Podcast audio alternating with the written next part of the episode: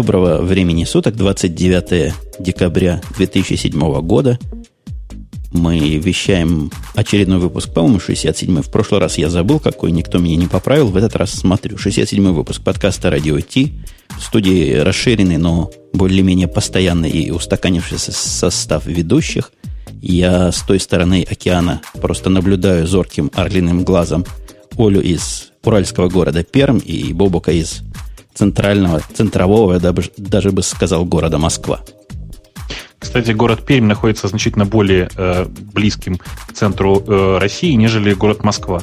Ладно, это, в общем, все не важно, потому что с той стороны океана уж точно практически по центру США э, расположился Умпутун из Чикаго, который вот он нам вещает уже 67-й выпуск я не знаю, я в ужасе. Я каждый раз, когда слышу цифру, там, вот, начиная с 50, вот уже 67, мне кажется, что просто что-то что что неправильно. Где-то мы ошиблись в порядке. Может быть, шестой, седьмой где-то выпуск, нет? Я когда смотрю на выпуски своего еженедельного подкаста и вижу там 156 какую-то цифру, мне сразу приходит мысль в голову перестать эти цифры показывать. Это уже как возраст женщины. Неприлично о нем говорить, по-моему. Э, и главное, что пока никакого подфейдинга, знаешь, не наблюдается, да, то есть тут 67-й, и вроде бы мы как бы пока еще не думали о том, чтобы все это сворачивать. Ты у себя там не собираешься сворачивать лавочку, нет? На 150-м выпуске, ну, да, на 200-м. Да нет, вроде не собираюсь, хотя меня все больше, больше клонит в сторону пятницы, что мне кажется нехороший признак. Я в середине недели гораздо более жив, чем в конце недели, когда я скорее мертв, чем жив. Но все равно народ слушает пока. Как станут меня уже ругать совсем, Уж буду думать, как, как быть дальше и быть ли дальше. Знаешь, я как-то вот достаточно давно заметил, что если шоу не ругают, неважно, будь это подкастовое шоу, да, будь это блог такой какой-то интерактивный, будь это там ТВ-шоу, если его не ругают, то значит им не интересуется. Э, чем больше ругающих людей появляется, ну, на фоне общего роста аудитории, да, тем качественнее это означает, что шоу, потому что э, нужен какой-то конфликт, понимаешь, нужно внутреннее противоречие. Вот, например, вот я сейчас скажу опять, что PHP э, плохо, а парсер хорошо. И опять побежит народ. Представляешь, как хорошо? Я хочу дать слово, не то слово, она сама возьмет. У нас там Оля, и у нее новогодний подарочек есть, чем я ее поздравляю. Просто подарочек правильный, как раз к Новому году и к нашему подкасту самое-самое оно. Это мой микрофон? Ну, а у тебя есть еще один подарочек. Ну, у меня много разных подарочков. Вот сегодня еще себе пару подарочков приобрела. Ну, конечно, микрофон самый дорогой и самый любимый. Ну, Теперь. Скажи, как мужественно выглядит этот микрофон. Просто не по-женски, мне кажется. Да, слушай, я его когда впервые взяла в руки, это было нечто. Он такой большой, такой тяжелый, но он очень красивый, такой беленький, симпатичной формы и очень подходит к моему ноутбуку. В общем, просто красавец. Я с ним даже сегодня пофотографировалась. Я Подождите, мне кажется, или, или Оля отодвинулась да. от микрофона, и мы ее перестали слышать? Плюс один. Плюс один? Как-то как ее плохо слышно. Я бы сказал, ее вообще не слышно совершенно. Оля? Нет, тебя плохо слышно? Ты отключись, а я тебя обратно сюда внесу в нашу конференцию. Я, я надеюсь, нас не проклянуть за этот переконнект. А, я думаю, мы пока можем, пока Оля переподключается, начать наши регулярные темы – давай, коллега Бобук, рули, а я попробую тут соли разобраться. Не рули, а крути тогда уж. Я думаю, что... Крути Динамо. Э, да, тут у нас просто все темы в таком забавном порядке сегодня. Сейчас я попробую выбрать там самую первую или, там, не знаю, самую менее спорную, что ли. Вот э, замечательно. Можно сегодня начать с тем пользователя. Знаешь, вот там на первом месте у нас стоит замечательная тема от Влад Сиона с э, ссылкой, по-моему, на газету РУ с топиком «Пираты на рынке. Вред или польза». Я не знаю, это такая, знаешь, тема, на которой можно говорить до бесконечности. Ты имеешь что-нибудь сказать по поводу пиратства, или я сейчас откручусь по полной? Просто всем скажу, что, что все, все пираты и негодяи. Подожди, там написано было где-то, я не помню, в этой же заставке или не в этой же, в, в этой же заметке или не в этой же заметке было сказано, что пираты это вовсе не варье, а вовсе наоборот. И, или я путаю комментарий? Э, да, это именно оно. Это там, где говорится, что пират, пираты это, это вообще, я не знаю, санитары леса, то есть вот такие ежики в IT-индустрии, понимаешь, которые... Современные флебустьеры. Берут у да. богатых и раздают бедным. Робин Гуды, я бы даже сказал. Ну, можно сказать и так. На самом деле, э, это отличная совершенно славистика, и дай бог вот тем, кто серьезно думает, что э, там IT-пираты ничего такого плохого не совершают, э, дай бог тем вот, вот этим людям никак не быть связанным с IT-индустрией вообще, потому что, ну, это же самая простая ситуация, да, ты что-то делаешь, рассчитываешь получить за это, ну, я не знаю, там, хоть какие-то деньги, а получаешь в результате, ну, не знаю, что на палке? Что у нас обычно бывает на палке? Оля, ты к нам вернулась? Шарик на палке. Оля? Нет, что-то... Оля, тебя очень-очень тихо слышно. Что-то она там сломала конкретно. Конкретно сломала в процессе разговора. Отвернула микрофону, похоже, голову. И, ну, пока на голову прикручивает, я, я скажу свое мнение. Мнение я свое повторял многократно, десятикратно и стократно. Ну, варюги они, в общем-то. Как, как ни называй. И, и хотя объясняют, что тут электри, электронного, когда продукта воруешь, его меньше не становится, но все это схоластика, софистика и, и, и не, не диалектика, какое-то другое слово есть на, на «д». Демагогия, его вспомнил. В самом деле воруется труд людей, они недополучают то, что могли бы получить, если бы кто-то это купил.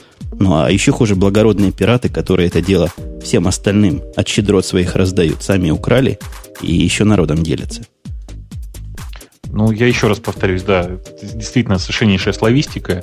Людям, ну, хочется что-то получать э, за даром. Они получают это за даром. То, что они считают, что это не воровство, ну, ради бога, в конце концов, никто вас не принуждает к тому, чтобы там, не воровать и покупать э, нормальный лицензионный софт или лицензионную музыку, или лицензионное видео. Эм, тут же я говорю, это вот типовая ситуация, я не знаю, но представьте себе, что вы садитесь к таксисту, э, и когда доезжаете до места, отказываете ему в том, чтобы выдать денег. Э, ну, хорошо, если он попался честный таксист, он с вами поругается, поругается, да и отпустит. А ведь может и монтировкой хватить. Компакт-диск в нашей ситуации, понимаешь, монтировкой хватить по голове тебе не может, поэтому, ну, это очень сильно расслабляет.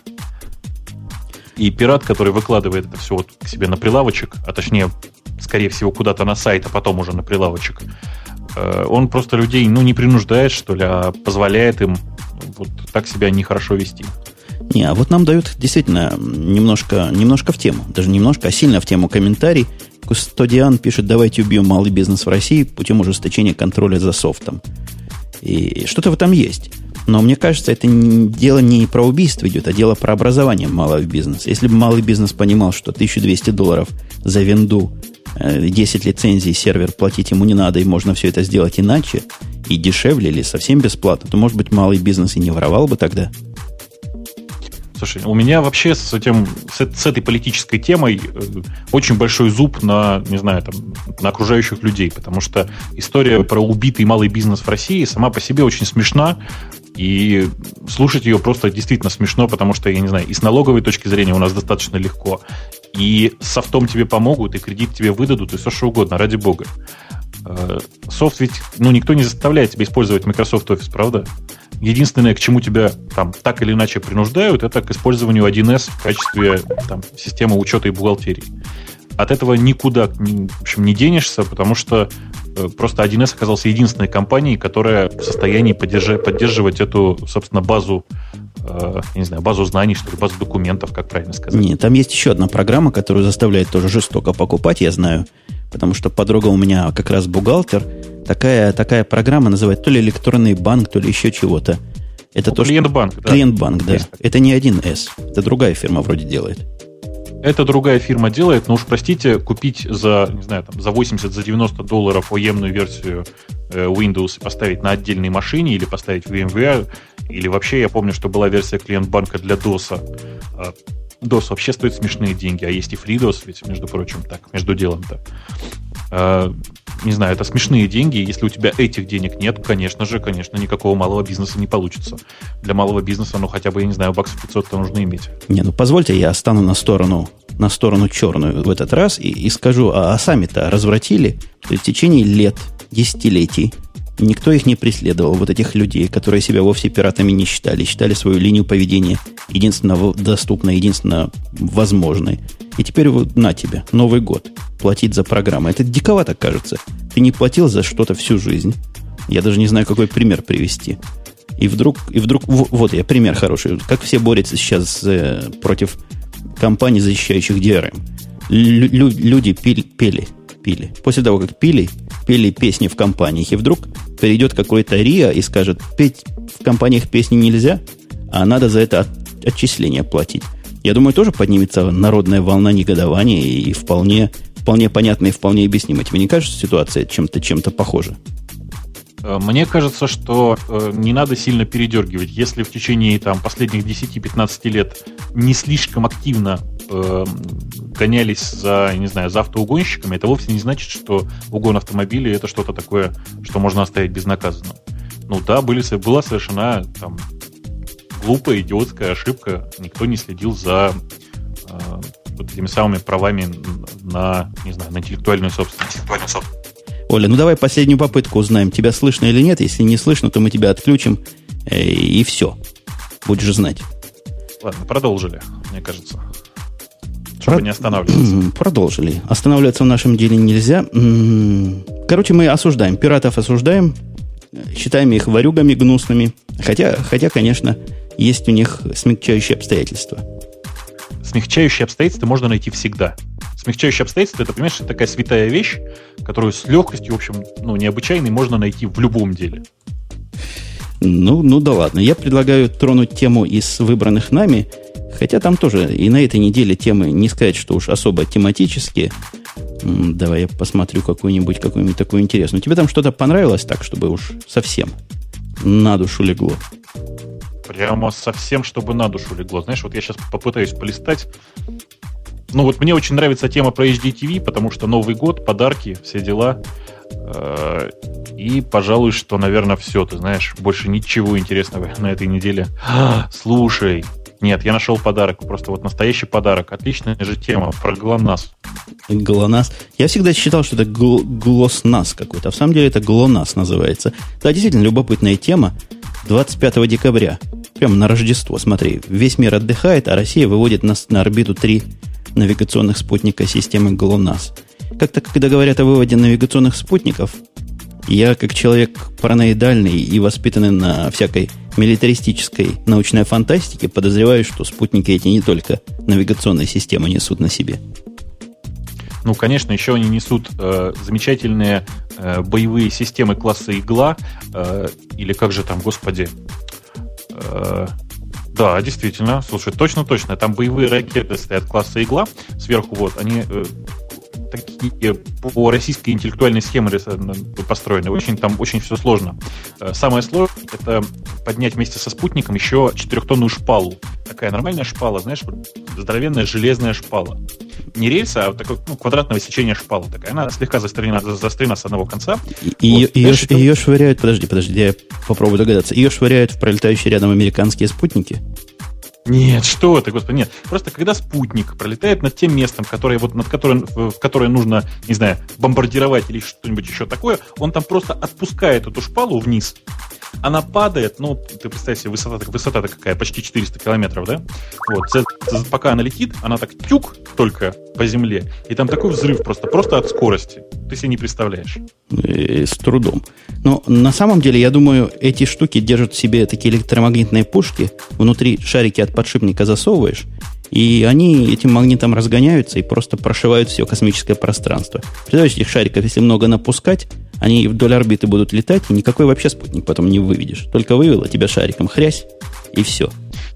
Ты понимаешь, у, у шарика, конечно же, ну, намного больше преимуществ. Ну, они легкие, они мобильные и все такое. Но все-таки эффект не тот. Ну, упадет этот шарик посреди города. Ну, что это, что это, господи? Он, во-первых, до Земли не долетит, он же сгорит в атмосфере. Да ты не понял. Шарики, а это, шарики это не, не, не оружие э, космос-Земля. Это космос-космос. Это противоракетное, противокосмическое оружие. Слушай, какая мысль. Да, да, что-то как-то вот я не подумал. Это хороший вариант. Получили ли мы Олю в этот раз или не получили? Вот, Оль, тебя опять по-прежнему слышно очень-очень тихо. Я боюсь, что мы сегодня уже как-то вот немножко без тебя. Да, увы, увы, надо разбираться ну, в свободное время, что ж там такое сломалось, хотя звучит это все странновато, как будто бы питание перестало USB подаваться на Олин микрофон. Э, а мы рады новости, что GPS российский появился альтернативно. Он какой-то не совсем GPS, она не глобальная система позиционирования, она российская система позиционирования. То есть над большинством территорий России, говорят, она работает. То есть здесь я не смогу какой-нибудь GLONASS прибор купить, и он мне будет точнее, чем GPS-навигатор показывать. Я правильно понимаю? Ну, он не будет показывать сильно точнее. Э, то есть на территории США, я думаю, со временем в любом случае эти спутники поднимутся. Э, сейчас количество спутников действительно достаточно мало для того, чтобы покрыть э, всю территорию земного шара. Больше того, насколько я понимаю, сейчас спутники не покрывают даже всю территорию России. На самом деле это все не так важно. Важно, что появилась какая-то альтернатива GPS. Точнее, готова появиться. Потому что GPS сейчас это эксклюзив такой, знаешь, это американский эксклюзив, э, пусть он открытый, пусть им может пользоваться кто угодно, тем не менее, это вот эксклюзив. А эксклюзив мне всегда не очень нравится, и если ГЛОНАСС этот начнет хоть как-то работать, то, ну, понятно, и, и Путин и его собачка будут рады, ну, а мы-то будем рады вдвойне, потому что сверяться по двум источникам данных, как известно, всегда намного приятнее. Ну, сверяться по двум источникам данных – я так понимаю, гражданскому населению еще лет несколько не предстоит. Система будет вроде в 2010 году открыта для цивильного использования, а пока только для тех, кому надо, и если я, если я это правильно прочитал. Ну да, нет, сказано, в 2010 году будет открыта Outside Nations. То есть все, да. и, и мы, и мы тоже тут в Америке сможем пользоваться. Мы как-то обсуждали GPS и все эти и, и альтернативные GPS-системы построены на таком же принципе – какой-то немножко, ну, немножко старый такой путь, low-tech путь. Слышала о новых путях, по пульсарам ориентироваться и всякое такое. И никто не отключит. Ты, ты понимаешь, это все ведь не настолько точно, как GPS. То есть все, все это ориентирование по пульсарам, ориентирование триангуляции по точкам GPS и Wi-Fi, господи, этого самого GSM и Wi-Fi. Это все замечательно, но это все скорее вспомогательные вещи. Ну почему? Если достаточно пульсаров или еще каких-нибудь источников стационарных получить и правильно их обсчитывать, то почему бы нельзя? Сейчас такая моща в этих GPS-приемниках, и я уверен, она ни на что расходуется. Там стоят... Мы как-то в прошлый раз рассказывали о процессоре мелком, который Intel сделал, так там мощь то ли двух пентиумов, то ли трех. То есть можно рассчитывать что угодно в реальном времени, и, и теперь задачи задачи точное, точного местоположения можно решать и как-то математически в том числе. Да-да-да, и к этому устройству, вот, которое построено на том процессоре, э, замечательно еще можно носить дополнительный комплект батареек в двух рюкзаках, знаешь, вот спереди и сзади рюкзак. Да вы извините, ну, вы, вы позвольте, позвольте, позвольте вас прервать.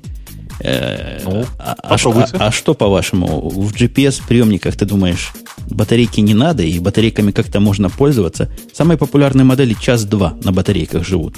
И все. Ну куда? Слушай, куда час-два ты Жень, поедешь? Жень, подожди, подожди. Я не знаю, что у тебя за устройства такие, но вот у меня внешний, э, собственно, блютусный GPS-приемник, который я к телефону цеплял периодически, и он работал у меня от батарейки ну, часа 4-5, совершенно не напрягаясь. Не, ну не в, не в GPS в самом деле, а дело в том, что тебе надо карту все время показывать, и все время чего-то там светится, а экран он жрет. Я, собственно, про это говорю. У меня устройство цельное, и я уверен, что тратится именно в режиме свечения. В основном его часть, пока OLED туда еще не прикрутили, поэтому я думаю, часа и два. И не приемник, мне кажется, самая жрабельная часть всего этого комплекса. Вот я думаю, что вряд ли. Я думаю, что там довольно много всего э, э, понакручено, и приемник это не самый э, энергопотребляющий как это, кусок этого, этого оборудования. Вот нам там в чате пишут, что туристические гармины живут по 15 часов от двух батареек АА. Так что... Да, у меня, у меня, у, меня, у меня тоже отдельный GPS-модуль живет 8 часов с одной зарядки. Но когда я говорю про устройство, а я как раз был на рынке недавно поискать новое, то все они как-то мало живут. Час, два, три, это у них считается нормальным. Я имею в виду цельная такая штучка, в которой уже все в одном. Слушай, я не знаю, мне вот упорно кажется почему-то, что GPS это вещь для меня слегка вторичная, и я не готов пока покупать отдельное GPS-устройство для того, чтобы поставить его в мотоцикл, условно говоря, да, там, или в машину. Но мне очень нравится идея вот таких комбинированных устройств. Ты видел, что недавно тут кто-то на коленке сделал GPS-приемник для айфона? Выглядит он так, что сделан не на коленке, а зубилом, по-моему. Ну, ты же понимаешь, что это, в общем, никто ничего не прятал, просто так вот сделали страшненько и некрасиво. Но, тем не менее, сам факт мне очень приятен. Я очень надеюсь, что, там, не знаю, к следующему году что-нибудь и, э, такое фабричное появится. А, я, я с тобой я, категорически не согласен по поводу устройства, которое совмещено, или внешних GPS модулей к покетам. Есть тут проблема. Знаешь, какая проблема? Я хочу такой GPS, который идеально был бы вообще в машину вмонтирован. А если нет такого устройства, то такое, что можно в машине оставлять безопасно, безболезненно. Я не имею в виду взлом машины. Против этого трудно что-то придумать, а что в мороз ничего не случилось, в холод или в жару. Мне кажется, будущее как раз за специализированными GPS-устройствами. Но для меня, во всяком случае, эта штука, что у меня стоит, из машины не вынимается ни в какую погоду, работает себе. А Pocket бы я как бы, наверное, и поопасался бы так поставлять в машине. Не, ну слушай, э, я просто не вытаскиваю, не, не оставляю, понятное дело, ничего на мотоцикле, потому что снять очень смешно. В, лег, в легкую можно, да? Больше того, я не, не смогу пользоваться устройствами, на которые нужно смотреть для того, чтобы определить, куда ехать. Типовой паттерн использования GPS для меня это сказать, куда я еду, на, нажать на кнопочку и слушать подсказки. Все. Неужели ты действительно смотришь на, на экран и смотришь, куда едешь? Ну, хорошая мысль. Можешь мне действительно отключить карту и ехать только по голосу. Надо попробовать будет как-то. Хотя я смотрю на карту. Экранчик там маленький, но краем глаза он у меня к стеклу при прилеплен. Вполне можно все видеть. И иногда, когда сложные развязки, голосового управления не хватает. Я не знаю, как в Москве. Я уверен, в Москве есть такие дичайшие развязки, где направо можно повернуть 20 разных поворотов там за, за 100 метров. А глядя на карту, понятно, куда он тебе пытается наклонить. Не, не знаю, я просто вот действительно на 100% уверен, что я бы с удовольствием закрепил iPhone прямо перед собой на время езды просто ну, для, для двух целей. Да? Для того, чтобы периодически, может быть, посмотреть на карту э, и видеть, кто мне звонит, если вдруг кто-то звонит. Точно так же, как, я не знаю, там вот альтернативой единственной для меня в этой области является там N810, да, Nokia, вот, э, которая с Linux внутри. Тоже ее закрепить спереди, да, и использовать ее периодически, я не знаю, там, для того, чтобы в интернет сладить. Остановился где-нибудь и полез. Да, нам, кстати, говорят в чате, что есть разработки с проекцией дороги прямо на стекло. Я видел то ли на автокадабре, то ли еще где-то статью про это. И я даже применял это на себя. Мне кажется, меня бы такая штука немножко раздражала бы и напрягала. Мне все время не надо карту совмещать в голове с дорогой, а время от времени только себя корректировать. Но не полный же водитель-кретин, который вообще не знает, куда ехать. Мне почему-то кажется, что проекция на стекло и совмещение это дело с реальной дорогой, ну, некий, некий загиб все-таки. Да мне вообще кажется, что все эти GPS, это все уже прошлый век, в смысле все это отображение, это все нафиг не надо. Надо подключать GPS непосредственно к блоку управления, к там, гидроусилителям, к тормозам, и чтобы они сами просто рулили уже к чертям. Потому что все это такие мелочи, все это непонятно зачем. Проще уж водителя, я не знаю, вот такого электронного сделать. Ну, давай все-таки тронем телевизионную тему. Сегодня тема у нас легкие, хотя мы остались в компании 2 гика без дамы. Ну, вот так получилось. А темы все равно не очень тяжелые, потому что ничего такого уж тяжелого за неделю не произошло. Была замечательная и, и странная, в общем, такая дискуссионная, как мы с тобой любим, статейка на Gizmodo. Почему же все-таки DVD остается наилучшим, наикрутейшим и, в общем, самым-самым видеоформатом? Ну, я даже просто не знаю, о чем тут можно долго разговаривать, потому что везде, где я хожу, я везде вижу DVD. И, и ты, ты согласен с редакцией Гизмода, что DVD это самый самый-самый стандарт. Ты читал доводы? И, я так понимаю, статьи самый ты не читал. популярный, Жень. Нет, я читал статью, конечно. Они не, говорят, не то, чтобы... они не говорят да. о популярности, они говорят о лучшем стандарте. Говорят best. Понимаешь, слово best это не most popular, а best. Ну да, и чего? Э, и пытаются Нет. объяснить, от чего он такой, собственно, best.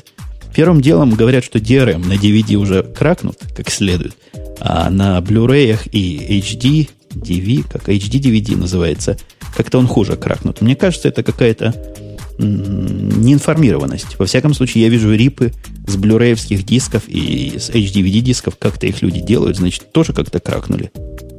Не-не, Жень, это как бы это все понятно. На самом-то деле, э, просто для DVD есть огромное количество готовых программ, которые просто вот в один клик, бац, и грабят тебе диск. для, для Blu-ray и вообще для HD-контента я таких программ еще просто не видел. Ну, или, может быть, конечно же, они есть, но просто они не попадались мне в руки, потому что они не настолько часто вообще пробегают мимо. Ну, вообще, согла... Blu-ray устройств очень мало, правда? Я не знаю, ты видел много Blu-ray устройств вокруг себя? Вон у меня стоит под телевизором PlayStation 2. Три, простите. Три. Три, да, да, и прекрасно играет. Не, ну мне кажется, все-таки сравнивать видеоформат на, на основе довода, как легко его кракнуть, это ну, не к видеоформату это относится, а к чему-то другому. Дальше они говорят, что 480 линий, которые дают DVD, это вот что? Э, это хорошо для, для portable media. А то, что HDV, HDV дает и Blu-ray, слишком много линий, и вот это дело никак на вашем айфоне не проиграть. Тоже, мне кажется, за уши притянутый довод. Ну, пережимаешь его все равно для айфона и для чего угодно. И, и пережмешь как надо. Какая тут, собственно, проблема? Да нет, это, конечно же, никакая не проблема, просто этого разрешения вполне достаточно для большинства устройств. Большая часть устройств, не знаю, и вокруг меня, и я уверен, что и вокруг тебя-то на самом деле тоже, э, не в состоянии сейчас воспроизводить, воспроизводить HD-контент. Э, ну да, я, я уверен, что у тебя там стоит, наверное, наверняка два HD телевизора, да? У тебя два дома телевизора? Телевизоров у меня три, но из них только один HD. И О. кто мне скажет, что разница не видна, я тому в этот глаз плюну. Просто кто такое говорит, тот, видимо, не видел и не понимает. Я не знаю, что-то со зрением у человека явно плохо, если он не видит разницы между, как здесь дальше сказано, на телевизоре между HD и SD. Ну, разница это настолько разительна, что просто смешно о чем-то тут спорить. Надо один раз посмотреть, и все. И сразу противники того, что разница есть, умолкнут навсегда. Ты знаешь, эти противники, они будут э, сопротивляться до последнего. Вот если ты вспомнишь, у нас там где-то ниже с тобой есть э, темка на тему того, готов ли мир к HD, HDTV. Э, и очень правильные слова говорятся о том, что большая часть людей, покупая телевизор с э, там, поддержкой HD, э, с полной поддержкой HD, да, ни разу не смотрят на этом телевизоре HD-контент. Просто это потому, что этого HD-контента практически нигде и нет. Я скажу на это дело 33 раза ха-ха-ха. А что же я, по-вашему, смотрю постоянно? SD-контент я смотрю только под автоматным прицелом, и когда меня пытают каким-нибудь физическим образом. Последний год я смотрю исключительно HD-контент, и никаких проблем с его нахождением не испытываю. Жень, ну давай не будем все-таки, как бы это сказать, показывать пальцем, но ты по-любому же гик, понимаешь? Ты точно знаешь, где и что взять. Большая часть людей, она просто за это не заморачивается. Я тебе скажу больше. Большая часть людей не в состоянии, ну, с первого взгляда оценить, оценить что это вот HD-контент. Да неправда это. Это неправда. Это... Я проводил этот эксперимент многократно. Моя жена небольшой любитель телевизора. Она сразу увидела, когда показывают 1910 а или пи какой там у нас был.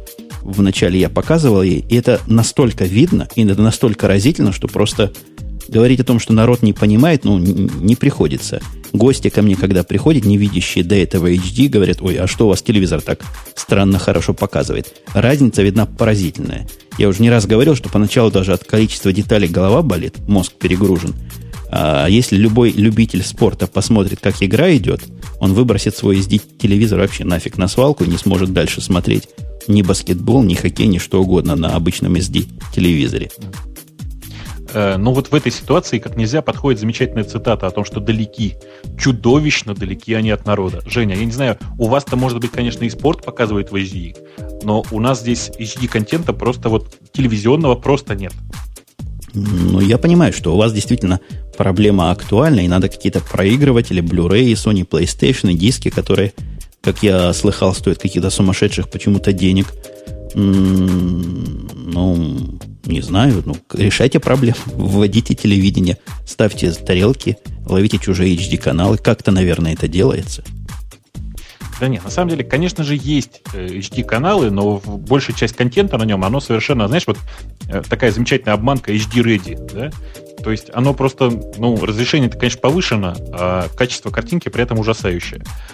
Э, это все замечательно, Жень. Просто прямо сейчас вот для меня нет никакого смысла покупать что-то, что-то, что воспроизводит HD, потому что нет контента ну, в достаточном количестве. Именно поэтому DVD для меня это совершенно нормальный формат, который там э, меня устраивает практически, ну, не знаю, на 90%. Ну, наверное, с твоей, с твоей точки зрения могут согласиться наши слушатели с той стороны океана. Мне кажется, многие с моей стороны океана вполне с тобой могли бы поспорить. Ну вот остались у нас мнения с разных сторон этого океана. Мне кажется, просто, как бы не обидно это звучало, прогресс еще туда не дошел. Вот туда, в восточное полушарие, извините. Да-да-да, конечно, Жень, приезжай к нам в Глушь, в Саратов, в Самару. На Колыму. Э, и вообще, да, на Колыму. Э, по поводу статьи, которую ты упомянул, готов ли мир к HD или не готов мир к HD, тоже статья довольно забавная. Мне забавным показалась статистика. По-моему, каждый десятый возвращает HD-телевизор.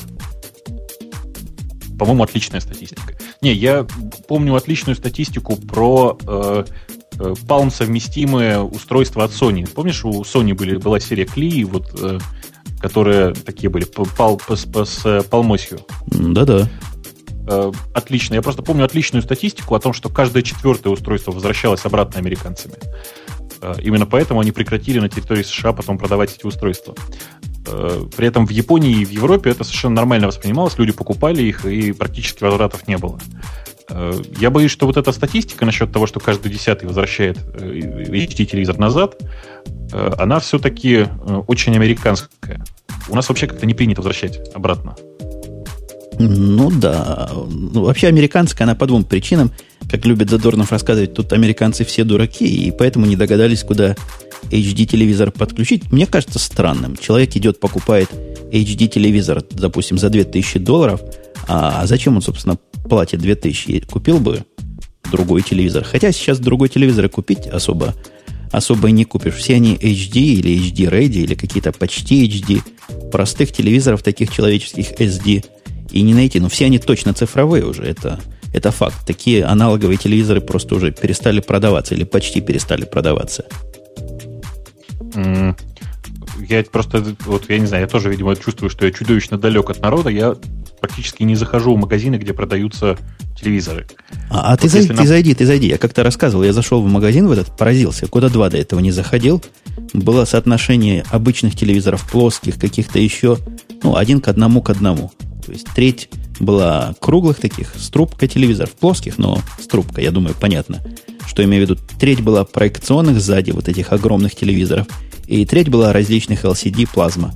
На взгляд трудно понять, какие они, ну, плоские совсем. Теперь плазма и LCD настолько все подавило, что просто ух какой-то. Ничего другого там практически нет. Там два э, CRT телевизора, парочка стоит проекционных, и все остальное десятки, сотни стоит плоских телевизоров. Угу. Ну, это, конечно, замечательно, прогресс идет. И вообще я чувствую, что надо вообще наведаться просто в нормальные магазины и посмотреть, что там происходит. Может, там действительно начали HD-контент продавать, а я такой тут весь зеленый стою. Э, ты мне скажи, я вот просто что-то задумался, а есть ли какой-то способ к, не знаю, ну вот к моему iMac, например, подключить э, Blu-ray? И Алло, угу. ты тут еще? Что-то Она... у меня... Я-то тут. Что-то, Я-то тут. Что-то у меня застучало. И к iMac Blu-ray. Ты вопросы задаешь. Но я предполагаю, что Blu-ray приводы как-то подключаются. Как их подключать, Нет, я не знаю. Я просто задумался, можно ли его впихнуть внутрь на, на место DVD-рома, воткнуть Blu-ray устройство, но понял, что, по-моему, вряд ли. Оль, скажи чего-нибудь. Или О? Все еще, Отлично, все здесь... еще здесь говори поближе к микрофону, и мы тебя будем с удовольствием слушать. И я слыхал, что... Нет. Говори, говори. А, неужели меня слышно? Я просто удивляюсь. Тебя в этот раз слышно? Да. Что, глюки леопарда? Давайте польем воду да, на, на мельницу не... нелюбителей маков. Это все леопард виноват. Это Точно, похоже на это... скайпа. Я когда перезагрузилась, у меня вот все заработало. Я не знаю, это может, если в любой момент опять случится, вы не удивляйтесь, конечно. Ничего не трогаю, скайп, видимо, там включит. Да, вот. тут, тут долго звали Снегурочку, и Снегурочка, наконец, наконец вернулась. И... Снегурочка нервная, я уже думала, все, короче. Пролетела. Нет, ты, ты, ты с нами, ты с нами. Мы тут без тебя тоже держались. Нормально. А, я... Как, как, как, как-то с трудом, но держались. Мы, собственно, про тему HDTV говорили. Ты, ты Снегурочка-то видала телевидение высокой теткости? Я в магазине видела рекламу. Ну, на телевизоре там такая реклама в виде высокой четкости. А так вот вживую у кого-то дома нет, не видела. Ну, а на глаз, когда ты увидела рекламу, Ты увидела, что оно не такое, как обычное телевидение? Или не увидела? Ну да, что я заметила, потому что экран такой большой, а изображение при этом такое четкое и красивое. Это хорошо. Это, слышь, Бобук, ты говорил, что никто не замечает, никто не понимает. Вот живой человек. Все прекрасно видит и все прекрасно замечает. Нет, Но это если запустить, допустим, я думаю, что... изображение я думаю, в маленьком разрешении, да. Кто тут говорил, что я буду говорить... Говори, говори, говори, молчать. не останавливайся. Да, говори, вот, давай. значит, если за... запустить на этом HDTV в маленьком разрешении изображения, то будет видно, что качество плохое, поэтому тут легко заметить. Ну и в хорошем разрешении тоже легко заметить, что оно в хорошем на таком большом экране. Понял, да? Я-то от себя хотел вот, вот главное сказать, что э, HGTV пойдет в России вперед, как только появится много дисков э, с контентом высокой четкости. Это когда на, простите, э, вот на примере порно будет видно разницу что вот здесь вот качественно, а вот здесь некачественно. И в этот момент, конечно, просто валом начнет народ покупать и HD телевизоры, и HD там проигрыватели, э, просто ради того, чтобы э, рассмотреть, я не знаю, вот тот прыщик. Но я уже тоже как-то говорил, что телевидение и, и вообще кино современное плохо к HD готово. При таком уровне вот этой теткости и молодцеватости слишком многое ненужное видно. Иногда смотришь и думаешь, наверное, лучше бы это было смотреть не в HD. Уж больно там нос как-то криво припудренный или еще чего-то. Контента действительно немного. Если DVD-контента в магазине в стандартном таком Best Buy длинные-длинные полки, уходящие вдаль, куда-то туда за горизонт, то для HD ну, в лучшем случае половина стеллажа, такого большого стеллажа, идет и для Blu-ray, половина еще такого же стеллажа идет для HD, HD DVD формата. Так что не так действительно много контента и, и не так много интересного контента. Практически все интересное, что на Blu-ray выходит, я покупаю. И у меня этих дисков, наверное, штук 20. Вот при всем моем старании ничего больше купить я пока не могу. У меня растет IQ, скоро 18, да-да. Очень много дисков, целых 20 штук. Я не знаю, у меня вот только вот рядом со мной лежит, э, простите, 14 болванок э, с какими-то непонятными мне сериалами, и все они, конечно же, ни в каком не HD, а записаны в самом наибанальнейшем MPEG 4. Э, я с удовольствием их посмотрю, кстати, после записи. Подожди, подожди, ты пират? Почему пират, Женя? Где Почему взял? пират? Где взял? В, iTunes Music Store в MPEG-4. Чего-то ты, извините, как-то а, простите, показания не, не, не сходятся. Мове, Мове, конечно, в, в, в этих в QuickTime. Это я просто что-то на, на автомате такое сболтнул. Э, нет, честное слово, честное слово, вот э, из iTunes Music Store. Ну ладно, на первый раз тебя простим, но будем следить за тобой внимательно и просто, просто глаз за глаз. Оля, ты пиратствуешь в смысле фильмов, скажи честно. Ну, про пиратство говорили, а тебя как раз с нами не было. А я как эксперт по пиратству, да? Ну, ты как у нас представитель Яня. Мы тут оба инь, а кто-то янь должен быть. Но если говорить я сегодня о скорее фильмах... янь, простите. Ты янь? Уже? Сколько можно? Новый год же на носу. Да, уже у тебя до сих пор статус корпоративка не сменился. Видимо, все. А она не закончилась еще. Ну так, да, ничего себе. Так, Оля, возвращайся так вот, к нашей теме, да. Да, по поводу пиратства, фильмы, конечно, я периодически скачиваю из разных пилинговых сетей, и у нас есть, допустим, в городе нашего провайдера интернета такой специальный ну, сервис, где можно друг друга с компьютеров скачивать разные фильмы, тебе еще за это деньги дают. В общем, оттуда мы периодически что-то качаем. Там, конечно, не в HD TV обычно, в простеньком разрешении, но что-то все равно получается. Подожди, подожди, я не понял один кусок твоей фразы. За то, что ты скачиваешь, тебе еще деньги дают? А, ну за то, что у тебя скачивают, я немножко перепутала. А, это такая пиринговая сеть с финансовым... Э, как это слово-то да. сказать? С таким финансовым поощрением, скажем так. Поощрением пиратов. Крутенько. Ну да, типа там фишка, кстати, в том, что тебе эти деньги наличными не выдают, то есть ты их можешь потратить на оплату интернета, там на приобретение каких-нибудь карточек телефонных. И вот есть такие умные люди, появились у нас, которые ну, раздают очень много всего, соответственно, у них скачивают очень много всего, и они получают много этих виртуальных денег, и они их обналичивают таким образом. То есть, например, они платят мне за интернет, а я им отдаю наличку. И вот очень неплохо люди на этом зарабатывают, кстати. Как мудреная. Оля, Оля, Оля, Оля, ты самое главное скажи. Провайдер-то как да, называется? И там все кричат, кричат, подожди, подожди, не говори. Пусть решит, прочитавший чат. В чате говорят, не спали провайдера. Большими буквами все да. кричат. Будешь палить? Да, в общем-то, R-телеком называется. Это не секрет, все знают, что он таки. Спалила. Вот это да. У нас же из отделения катов слушают, да.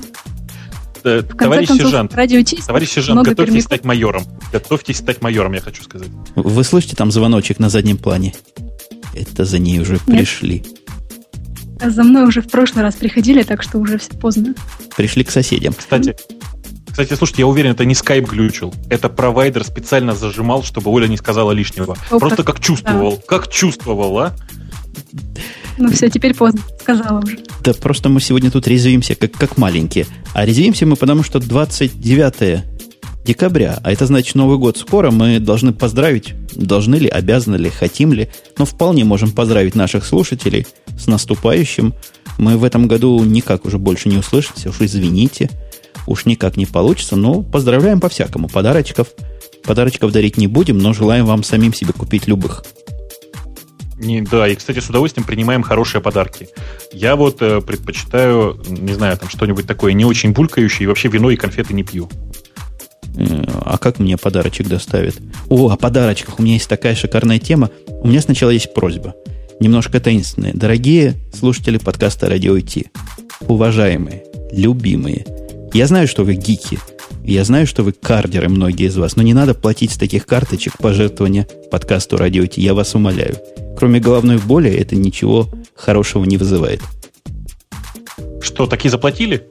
Ты не поверишь, сколько. Я когда увидел сумму, решил, что да, наконец-то мы с тобой можем бросить свое дело, если будет приходить такие пожертвования, и начать жить за подкаст. Ну, 10 так дали, нет? Ай, переш, переш, перешло на PayPal, я пока не скажу сколько, PayPal просил не разглашать дела, пока они ведут расследование. Хорошая, ну, хорошая сумма пришла. Вот просто хорошая сумма пришла. Я бы столько не заплатил ни за какой подкаст. Наверное, даже за 5 Жень, ну, подкастов ну, не заплатил бы столько. Скажи, ну, сравнимо хотя бы сравнимо хотя бы с твоей зарплатой месячной, нет? Не, не, не сравнимо. А, сравнимо, наверное, с хорошей, с хорошей зарплатой, ну, даже не московской, средней московской зарплатой. Вот так примерно. Так, ну все поняли. Какая да? средняя московская примерно, зарплата? Примерно, ну, я не знаю, где-то в районе, наверное, килобакса, может, чуть больше. Нет? Ну, э, как без комментариев. Я не подтверждаю ни, ни наоборот, но сумма пришла странно большая. Она зачислилась мгновенно на PayPal счет, и еще минут через 30, наверное, я в это время мог бы, наверное, вполне перевести на свой основной счет. Но заподозривший неладное, там и имейл откуда пришло, оно тоже было такой странный имейл, хотмейловский, совершенно не русские имена, а фамилии, явно как-то как странный имейл. Они прислали мне, что перевод не подтвержден, они разбираются. Спросили, знаю ли этого человека, как мы с ним знакомы. В общем, головная боль определенная была. У меня с ними переписка, письма три туда, письма три обратно. Пообещали до третьего числа разобраться. Ага. Э, пользуясь случаем, хочу сказать, дорогие кардеры, давайте вы будете выводить деньги куда-нибудь в WebMoney, потом конвертировать их в Яндекс деньги и присылать мне. Да, Я вас никому куда? не ждам. Что? Что, что с Олей случилось? У меня... А? Оля? Я Оля! Тут... Я здесь, я здесь. Что, что она закричала? Неужели за ней пришли? У меня была сейчас такая тишина, знаете, такая тишина была, когда у меня скайп отваливался. Я подумала, что у меня опять все отпало, и меня больше в эфир не подключат. И, в общем, я буду сидеть тут и грустить. Вот. Оля, Оля, конечно же, конечно же, это провайдеры все-таки. Это провайдеры, я уверен. Сто процентов. Они уже услышали теперь все. Там уже, наверное, им письма пишут поклонники их провайдерам да, про да, то, да, что да, тут это... я про них говорю. Подожди, подожди, Конечно, технологии. Значит, ты говоришь, в WebMoney надо, потом в Яндекс деньги, Значит, а потом смотри, тебе, да? да? Сам, самый надежный способ, конечно же, такой. Перевести деньги в WebMoney. Так. Дело в том, что с WebMoney там все очень сложно, там довольно сложно оценить, э, отследить цепочку операций, которые происходят. Желательно перебрасывать пару раз через разные кошельки, и потом все это конвертнуть через какой-нибудь там, не знаю, RoboExchange в Яндекс деньги. И Яндекс деньги мне. Это же очень просто все. Карточку мне, она мне сердце согреет. Ну или так, хорошо. Эм, а и, пожалуйста, не, не, нельзя... Не... Да, да, да, да. А нельзя на сберкнижку как-то сразу переводить? А ты знаешь, какое дело? Э, вообще счет в Яндекс Деньгах это, в принципе, нормальный банковский счет. Ну, вообще, в PayPal я у них заказал дебитную карточку и кредитную карточку. Они так настаивали, так настаивали, что я все это дело заказал. Так что теперь и PayPal настоящий почти банк получается. Да PayPal вполне себе банк. Нормально. Э, на самом-то деле вся эта история с э, деньгами меня все время подталкивает к одному и тому же. Я вот каждый раз, когда думаю насчет того, что когда-то же все перейдет совсем на карточки, как же в этой ситуации все бороться с этим будут? Если сейчас еще какие-то там, не знаю, старые там, понятия типа счет, что-то еще, то там ведь в электронном, так, когда все видео, можно же такого напридумывать. Мама, не горюй. Да, можно напридумывать. А я тут, закрывая тему денег, напомню еще раз, что на сайте radio-t.com есть две кнопки для иностранных граждан и для российских граждан пожертвований. И вполне приветствуется нажатие на эти кнопки без всяких шуточек и без всяких ухмылочек. Деньги пойдут на благое дело. Но дел благих может быть много, но всем от них точно будет благо, а не только ведущим этого подкаста. Ох, в общем, нажимайте на кнопочки, тыцайте, пожалуйста. Как, э, знаешь, был такой бородатенький анекдот э, по поводу э, хиппи э, водителя автобуса. Знаешь, как раньше объявляли? Он очень грамотно объявлял, говорил, чуваки, пассажиры, коцайте тикеты. Коцанный тикет канает за отмазку, а не коцанный только катит на гнилой базар с кондуктором. Не слыхал никогда, но красиво. Хорошо, да, мне очень тоже нравится, как завернуто было. Э, кричат, где гости Сан. Женя, какой гости Сан? Скажи нам всем. У меня есть гости Сан, который... Похоже, я его почти раскрутил. Он не будет в онлайне, я запишу с ним офлайновое интервью, мы его вставим в один из выпусков. Такой человек, вменяемый наш человек, хорошо говорит, но на прямой эфир он, конечно, не пойдет, он боится. Лишнее Чем он то. занимается в Сан? Ну, вот это один из вопросов, на который он тоже отвечать не может. Так вот, поэтому мы и будем записывать в офлайне, чтобы потом переслушать, и что нельзя, и вдруг ляпнем вырезать потом можно было. Слушайте, так ведь всегда можно говорить с ним не о его работе. Ну, зачем же, в конце концов? Или он такой публичный человек, что ему не очень разрешено этим заниматься? Да трудно сказать, я его не так, чтобы особо близко знаю, но вот как придет, я его тут попытаю перед микрофоном. А потом посмотрим, что из этого дела пойдет в интервью. Но то, что он не пойдет в онлайн, это 100%. Это уже гадалки не ходи. У нас есть тема, тема странная про Gfon, который вот-вот выйдет в феврале, наконец-то. Вы слыхали? Кто хочет? Поднимите руку из аудитории ведущих. Кто хочет себе Gfon в феврале? О, я, я, я, я, я, я, два. Можно мне я два? Не хочу. Вот, этот, вот эти страшненькие, которые там нарисованы, вы, вы оба хотите или нет? Знаешь, нет, я, нет, я нет, как-то... Мне не надо. Мне да. просто кажется, что я устал немножко от айфона, я что-то как-то не знаю. Тут кнопочек не хватает.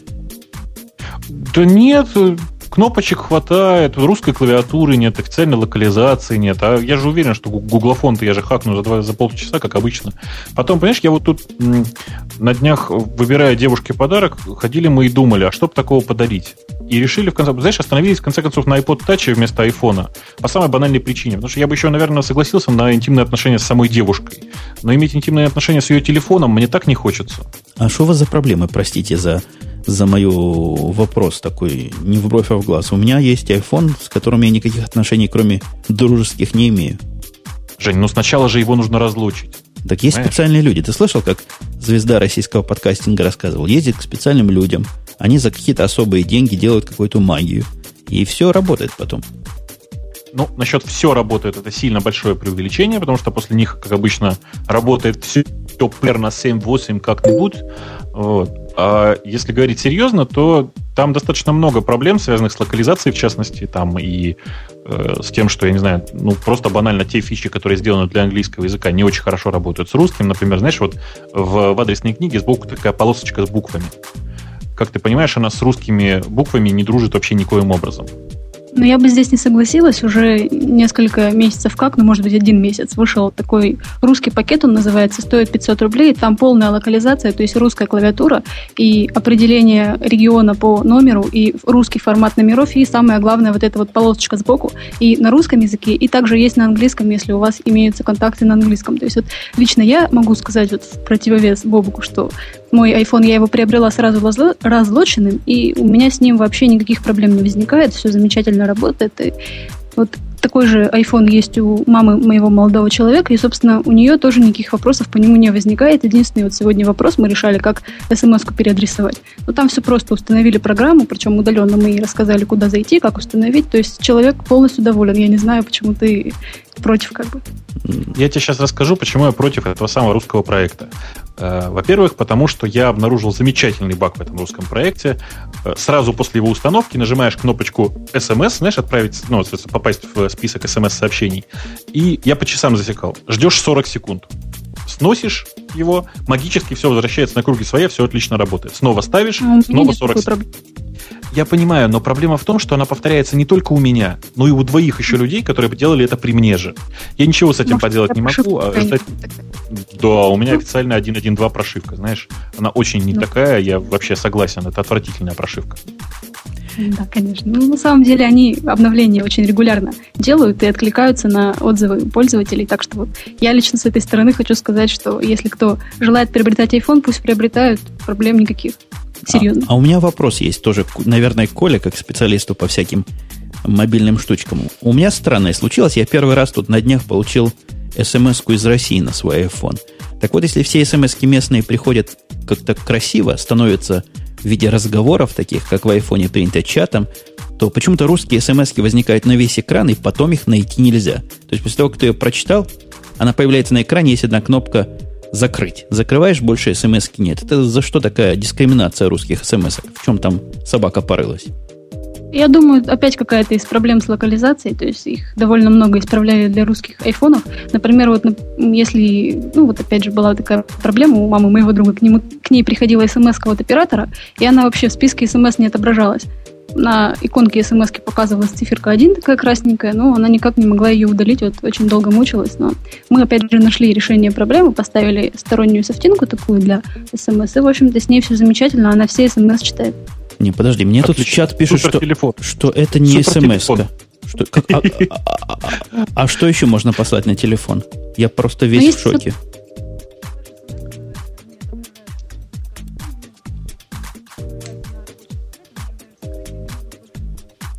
Да, мы, мы тебя опять потеряли, Оля, так что, возможно, ты говоришь там что-то глубокое интересное, а мы тебя не слышим. Можешь Ах. кричать теперь во весь голос, тебя никто не услышит. Э, да, к сожалению, все плохо. Ну, там действительно все есть сервисные смс, которые приходят и именно таким образом показываются.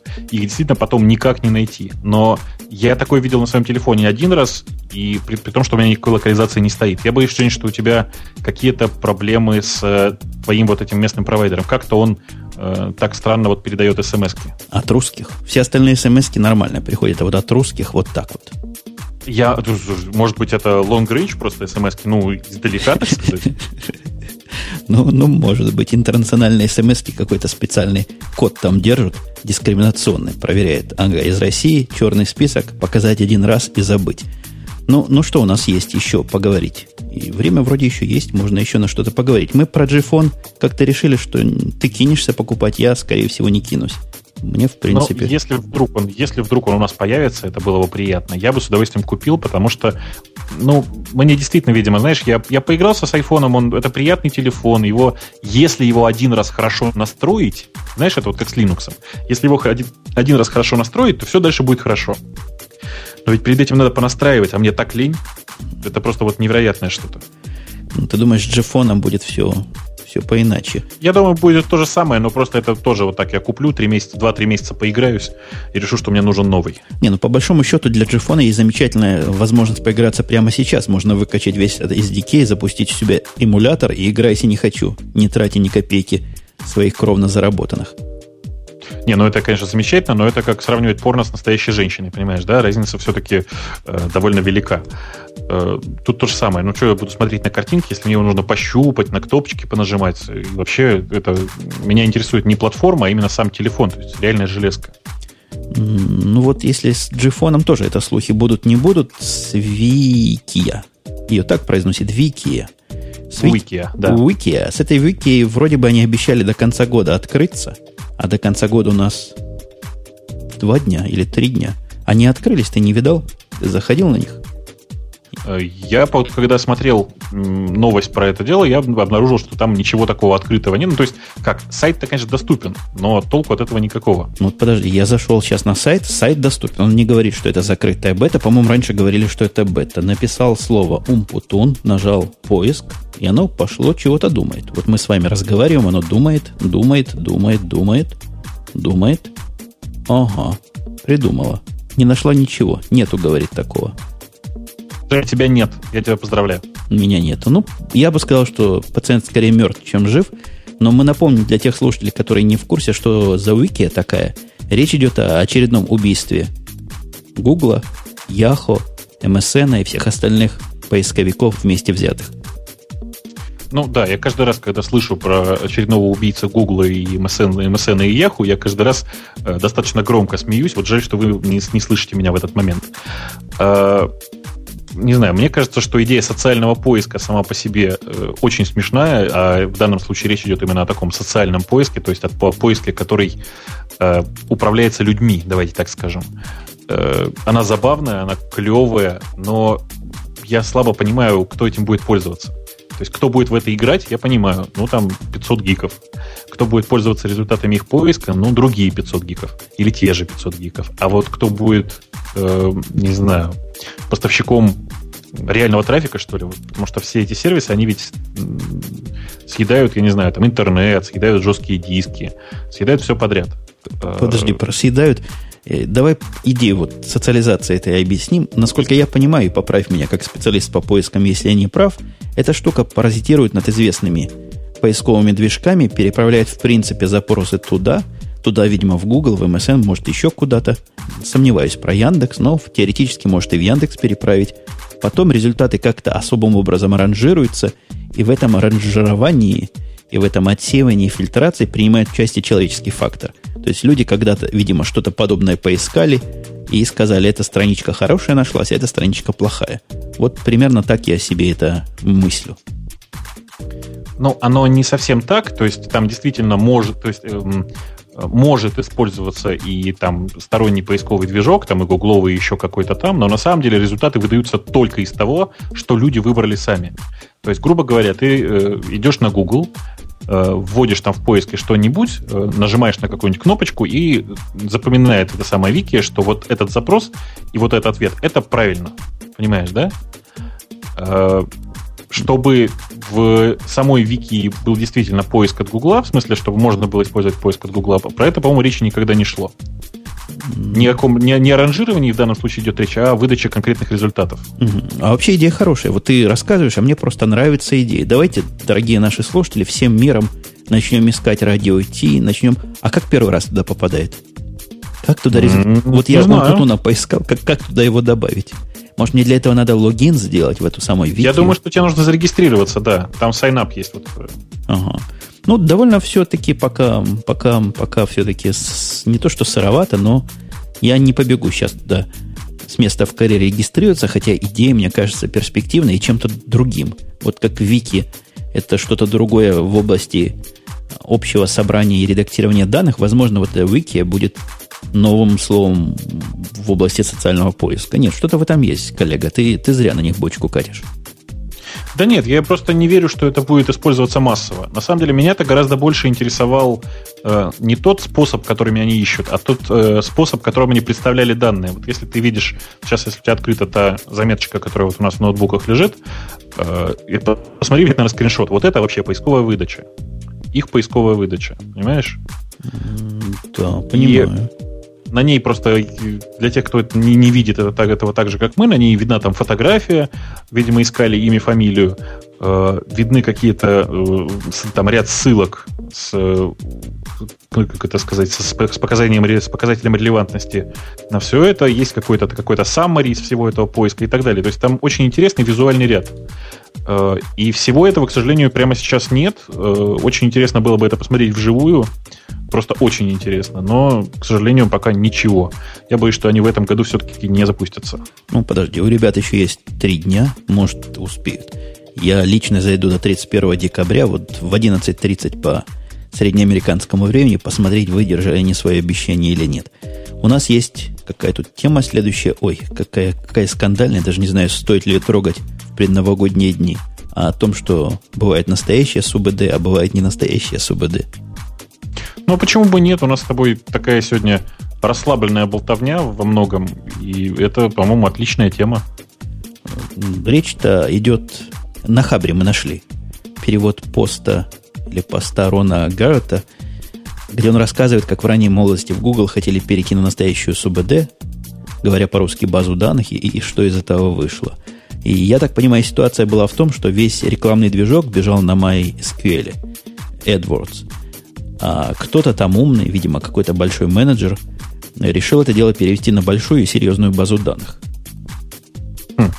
Э, я хочу сказать, что я неоднократно наблюдал такие вот интересные позывы взять что-нибудь на MySQL и перевести его на что-нибудь более серьезное, знаешь. Э, Причем зачастую в роли этого более серьезного выступают и коммерческие базы данных, такие, я не знаю, как Oracle, да, так и идея, а давайте с этого вашего чертового MySQL все переведем на, на Postgre, который э, там отлично поддерживает всю спецификацию SQL, объектная база данных, в общем, много красивых слов, э, отличные совершенно базворды всякие, и при этом ни одна из этих инициатив, с моей точки зрения, удачной не была. Знаешь, то есть любой переезд э, с работающей базы, мне кажется, просто полным идиотизмом. Ну, как тебе сказать? Мой опыт частично тебя подтверждает. То есть у нас был большой проект, когда я в свое время выбрал MySQL как базу, с которой смог разобраться за два дня до того уровня, как мне надо было. И поэтому проект жил на, на MySQL, а потом пришли умники и говорят, что ж вы такое делаете, у нас в корпорации Oracle. Я говорю, ну ради бога, Oracle так Oracle, мне надо загружать эти таблицы за 40 минут, к этим доступ сдам за 3 миллисекунды, сделайте. Они напрягли весь свой экспертный отдел, чтобы добиться таких результатов, и пока я все еще ожидаю спецификации на то железо, на котором можно будет на Oracle сделать подобные результаты, кластер собрать. Там они говорят такими словами, которые я не очень понимаю, с одной стороны. С другой стороны, не очень понятно, а нафига козе баян, если все работает сейчас на, на одном компьютере, зачем мне строить кластер для того же, но быть как, как большие мальчики – Женя, что я слышу? У тебя все это барахло, ой, все это, вся эта система работает на одной машине? Нет, она работает не на одной машине, но конкретный нот у меня работает на одной машине и справляется всем, с чем надо. Там же а, речь идет о том, что нот один не сможет быть одним компьютером. То есть сам один компьютер, нет таких компьютеров, мне не сразу сказали, которые потянут мои требования в виде единичной такой железки за разумные деньги. Ну, слава богу, я уж испугался, что у тебя действительно какие-то там важные данные живут всего на одном узле. Э, не, у меня, понимаешь, у меня очень двойственное впечатление. Дело в том, что вот э, я сколько не смотрел, ни для MySQL, ни для Postgre, я сейчас не вижу нормальной системы репликации. Вот с этим у меня действительно очень большая проблема. Э, если смотреть на Oracle, то там хоть как-то, хоть как-то работает. Вот. А больше, в общем, я ничего и не вижу. Вот я вижу Oracle и там, MS SQL, у которых есть нормальная репликация. И все. Как жить без репликации, я не знаю. Меня спрашивают, какой размер базы. Ну, каждый день добавляется под 600-700 миллионов записей. Примерно вот такой размер. Можете себе представить, данные хранятся за минимум за последние три месяца. Те, которые оперативно должны быть доступны. Не, я не говорю, что в Oracle это сделать нельзя. Очень может быть, что и можно. И очень может быть, что и они такие заточат этот Oracle как надо. Но эта история очень похожа действительно на, на то, о чем рассказывает вот этот блок. То есть пытается переходить, и, и это сильная головная боль. Поначалу получается хуже, находят умников, которые все это дело затачивают, и в конце концов выходит почти как было раньше. То есть сделали себе сначала плохо, а потом как было. Э, это действительно типовая совершенно такая история, кажется, когда кто-то из людей, которые не очень понимают, что происходит в проекте, вдруг решает, а давайте-ка мы вот эту компоненту заменим на эту, и у нас магическим образом все станет, ах, красиво и шоколадно. В реальной жизни, конечно, этого никогда не происходит. Я не знаю, ну, я не, не знаю ни одного случая, когда что-то работающее заменили бы на что-то другое работающее, оно магически стало работать, не знаю, там, быстрее и лучше. Я думаю, с заменой чего-то работающего нужно не замена, но хотя бы добавление целого парка людей, которые понимают, с одной стороны, как старое работало, это самая главная проблема. Объяснить кому-то, чего тут у нас наделано в MySQL, но не просто. С одной стороны, а с другой стороны, меня эти высоколобые оракловые специалисты удивляют тем, что они оптимизируют нашу базу данных, даже не поговорив со мной. Неужели они такие умные, что могут глянуть на таблицы, не глядя на аппликацию, понять, куда там надо и чего оптимизировать. Я в такие чудеса ну никак не верю. Я вообще не очень верю в таких отдельных специалистов, которые умеют что-то там оптимизировать. Мне кажется, что никто, кроме разработчика, нормально э, представить, э, что же его программа реально больше всего использует, ну, нельзя просто, просто по-любому. э, и банальным навешиванием индексов на таблицы, конечно же, ничего никогда не решалось. А слыхала еще одна тоже странная новость о том, что огромнейший финский рынок, просто чудовищный финский рынок на гигант, как они сами себя говорят, мобильной индустрии OVI Nokia.com открыл свои двери милостливо для Apple и разрешил Apple там продавать свои музыкальные композиции. Знаешь, я дважды прочитал эту статью, один раз попытался прочитать ее в оригинале и ни черта не понял. Это вообще о чем? Это к чему? Да, никто не понимает. Все говорят, что заявление странной направленности Nokia открывает для Apple виртуальные двери для сотрудничества. Не знаю, что значит виртуальные двери. Предлагают им э, продавать свою музыку на веб-портале OVI Nokia.com. Я не знаю, заходил ли ты на OVI когда-нибудь. Я в жизни не заходил. Для чего там музыка продается? Кто-нибудь вообще знает? Для телефонов нокиевских, что ли? Ну, Nokia это ведь не только телефоны. У Nokia есть, в общем, достаточно много разных интересных устройств. Э, вообще, я не очень действительно понимаю, к чему все это, и э, OVI очень красивый сайт, я на него зашел, он такой красивый, весь флешовенький, э, но я просто, правда, не понимаю смысла статьи, и поэтому боюсь, что рассуждать об этом будет глупо нам с тобой обоим. Подожди, ну, а, что... А, а, а что еще Nokia продает, кроме телефонов и мобильных устройств? Я просто не в курсе. Я знаю, что когда-то Nokia делала компьютер. У меня был AT компьютер фирмы Nokia, очень крутой считался, стоил сумасшедших абсолютно денег. И это был тот самый компьютер, который наша уборщица выключила, наводя порядок. А там чего-то такое длинное и долгое, то ли компилировалось, то ли делалось. А что сейчас Nokia делает? Я рад, что у вас тоже была такая история с уборщицами, потому что я до сих пор ее вспоминаю. А, я-то помню, что Nokia еще производила действительно какие-то компоненты, производила мониторы. Я помню, что ну, в общем, действительно, у них сейчас, видимо, главный бизнес это мобильные устройства. Э, просто они не все телефоны, понимаешь? Э, там есть и то, что называется вот интернет-планшеты, на которые я больше всего смотрю в последнее время. то есть тебе все-таки мало. Мало того, что тебе iPhone предоставляет, хотя как-то ты говорил, что вот будет у тебя iPhone, и никаких планшетов больше и не надо будет. Слыхал вопрос? А, как пропачить да? KDE 2 под FreeBSD? Конечно, ты да, я даже знаю, как... Ты, ты на этот вопрос смог бы ответить на месте президента Ющенко? Он президент Ющенко, да? По-моему, да. Он до сих пор президент, и там как-то все э, на Украине тяжело. Тем не менее, мне очень э, э, нравится идея вот этих самых голосований президента, в смысле вопросов президента. Я просто участвовал в, э, в том, как это делалось в России дважды. Э, каждый раз это ну, очень интересный челлендж сам по себе. Ну, ты же понимаешь, да, какое количество людей приходит э, задать вопросы президенту вообще. А какой вам там задали? Будут ли человекообразные роботы охранить границы РСФСР или как? Там их очень много было. Э, самый популярный, конечно, вопрос задал Роман Иванов, 28 лет, которому вчера, кстати, исполнилось 30 лет. Рома, привет. Э, самый популярный вопрос был, зачем вы поцеловали мальчика Никиту в живот? А, нет, чем обусловлен ваш поступок, поцелуй мальчика Никиты в живот? Был ответ? Ответ, по-моему, не было ответа никакого, конечно. И э, второй самый популярный вопрос был насчет, как вы относитесь к пробуждению Ктулху. А, этот тоже не озвучивали, да?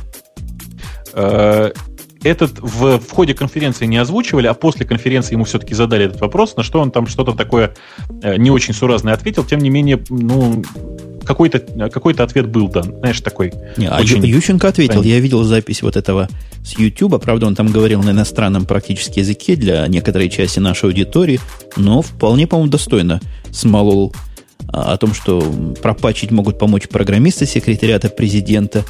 И, и второй вариант предложил пользоваться новым программным обеспечением и не морочить себе голову всякими глупостями. Ну, по-моему, хорошая реакция, хороший ответик. Ну, ты же понимаешь, что на самом деле он не знает ни слова KDE 2, ни FreeBSD. Ну, зачем притворяться-то? Ну, что-то он ответить должен был. Мы не отвечали, не ожидали, что он расскажет, как KDE 2 пачить и какие команды всякие make install набирать, правильно? Вот как раз такого глупого ответа и ожидали. Вот он и дал ответ глупый, но хотя бы программисты слово употребил. Видишь, программное обеспечение новое. Что-то человек в этом, в этом округе слышал. Ты знаешь, э, больше всего по этому поводу говорил э, Медведев, когда вот у нас тут э, Медведев, еще не будучи преемником президента, э, появлялся на Яндексе с той же самой инициативой, то есть ему задавали вопросы, а он там типа отвечал также в онлайновом интервью. Э, так он там отвечал на вопросы по развитию гипертекстового векторного фидонета, как я сейчас помню, и про использование open source технологий где-то там в, в образовании. Что-то такое. По-моему, тоже э, дичи наговорил, но, по-моему, как-то уже по этому поводу выступали. Да, ой, слушай, пока тут вот просто в десятый раз уже просят рассказать про э, теги президент, э, я просто, опять же, расскажу очень коротко. Была очень смешная история, э, когда делался президент Яндекс.ру, это вот тот самый, то самое интервью с э, президентом Путиным. Эм, там просто все это делалось очень быстро, реально очень быстро. Практически за неделю все это было там по-быстрому сляпано. Э, при этом держало действительно дикую нагрузку, и все было хорошо. А потом вот тут пришла э, пришли снова люди и сказали, давайте то же самое сделаем с Медведевым. Э, и понятно, что самый простой способ был какой? Правильно склонировать все это дело, просто скопировать базу, поменять где надо, что надо, на другое надо. Э, в результате получилось все то же самое, только фамилия Медведев и нигде не написано слово президент. Э, сейчас вдруг вот Медведев становится преемником президента, и тут же, что, что находят эти значит, замечательные пытливые глаза малолетних хакеров, они залазят в CSS, и в CSS ответы ну, интервьюируемого, они были выделены, там было написано класс ID президент в кавычках, но, разумеется, осталось от предыдущего э, проекта. Они тут же все пришли и начали спрашивать, откуда Яндекс еще тогда знал. А Яндекс знает все, а что не знает, то найдет. А серьезно говоря, конечно, Яндекс это часть мировой паутины лжи, которая является, собственно, веб. Поэтому он так и называется, дорогие мои слушатели, веб. И, и он вообще сам это творит. То есть вы думаете, кто? Кто Медведева двинул туда Диму? А, Бобук. Так, почему Медведев? Это мы, мы, мы начали еще с Путина.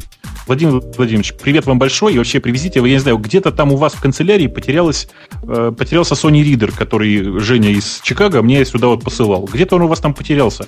Вы перешлите его, пожалуйста. Ну, книжки-то почитали и верните. Подожди, Добро, та, там карточка стояла на 200, не, на 512 мегабайт, и книг была под завязку набита. Пока они все не прочитают, не отдадут. Так что Ох, да, черт. Отчитают они не быстро. Да, ну что поделать? Ладно, ничего поделать, потерпим. Я думаю, до конца весны. Владимир, я думаю, что Владимир Владимирович читает быстро. Главное, чтобы не отдал там жене и собачке почитать. Вот для того, чтобы все остальные быстрее умели читать, писать и, и вообще соображать, э, вложили совершенно немалые деньги. Я где-то читал 15 миллионов долларов. Понятных мне это 500 тысяч, да? 15 миллионов рублей это 500 тысяч, где-то 600 тысяч долларов. В, ну, где-то так, да. В, в уму не укладывается для разработки все российского школьного портала. Вот туда ее вложили, потом открыли для, видимо, какого-то тестирования, и после этого закрыли. Сейчас я зайти на портал этот не могу, я пробовал и читал статьи различные, критические. Сказано, откроются они в январе где-то. Э, я честно хочу сказать, мне э, очень смешит вот этот самый школьный портал. Я, ну, правда, давно так не смеялся. Э, очень увлекательная система, очень, я просто, я вот для, для, для гиков, специально для гиков. Э, знаете, как там сделана была защита от дидоса? Они там защищались от дидоса, я до сих пор ржу. Значит, сам, сам адрес школьного портала, если я правильно помню, господи, что там было, что там, э, schoolportal.ru, да, назывался он? Portalschool.ru. Он сейчас а, тоже... Portalschool.ru. Сейчас тоже адрес есть, но ведет на заглушку, что ждите, скоро откроется. А, слушайте, так там, по-моему, все то же самое осталось. Отлично. Э, portalschool.ru, вот со слышом, он ведет на самом деле, это редирект, это страница, это страница редиректа. Э, я не знаю, как сейчас, вот я прямо сейчас, наверное, прямо в прямом эфире, вот прямо вот, слушайте, э, прямо в прямом эфире сейчас и посмотрим.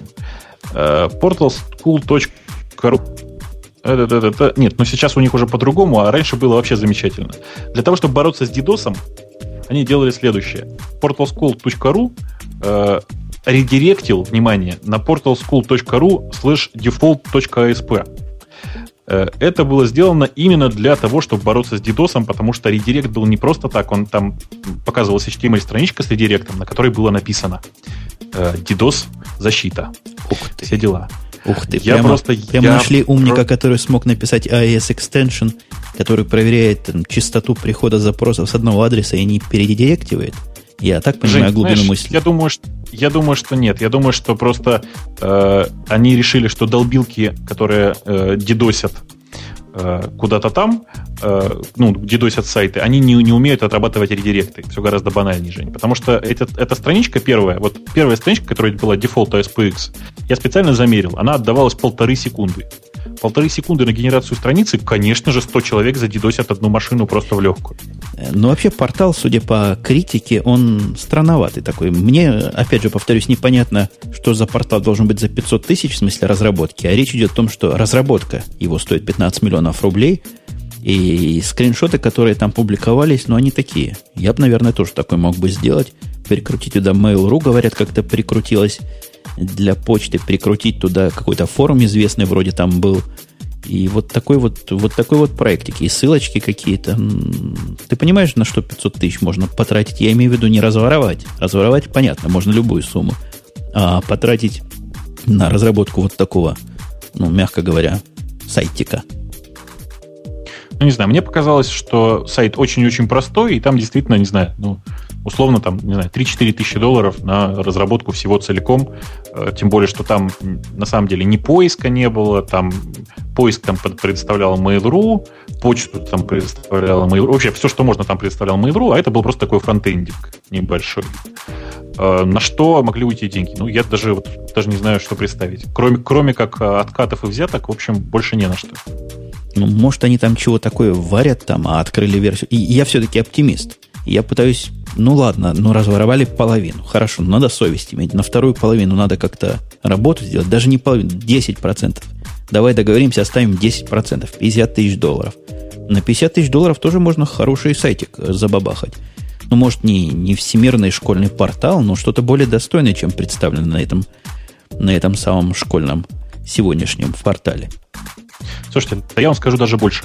За, всего за 100 тысяч долларов, за 100 тысяч долларов, всего за 100 тысяч долларов, я готов своять вам такой же, ну, скажем, за 3 месяца в, в одно рыло, в одно лицо. Э, 100 тысяч это просто, ну, такая нормальная цифра, мне кажется. Да я думаю, ты позовешь коровки, но он тебе за 10 тысяч все разработает, а 90 тысяч Женя, мы с тобой распилим. Жень, я тебя прошу, ну не пали тему, ну что ты, как, я не знаю, ну мы как-нибудь там с Сережей договоримся. Конечно же, я просто отдам это в аутсорсинг коровки, но он там, конечно же, все сделает, сделает в лучшем виде, как обычно, и все будет хорошо, а мы с ним как-нибудь деньгами поделимся. Возьмем за бренд бабуку, представляешь? Не-не-не, мне, мне вот эта часть «мы с ним» как-то не очень нравится. Мы с ним, я, ты и он, мы как-то поделимся. А то как-то ты не, не отключай руку. И, все, и все. внизу, да, да, да, и внизу будет мелким шрифтом написано «от создателей радио Ти», представляешь? Очень мелко, но, но жирно. Да, мелким, но болдом. Отлично. Вот я очень, да, мне очень нравится.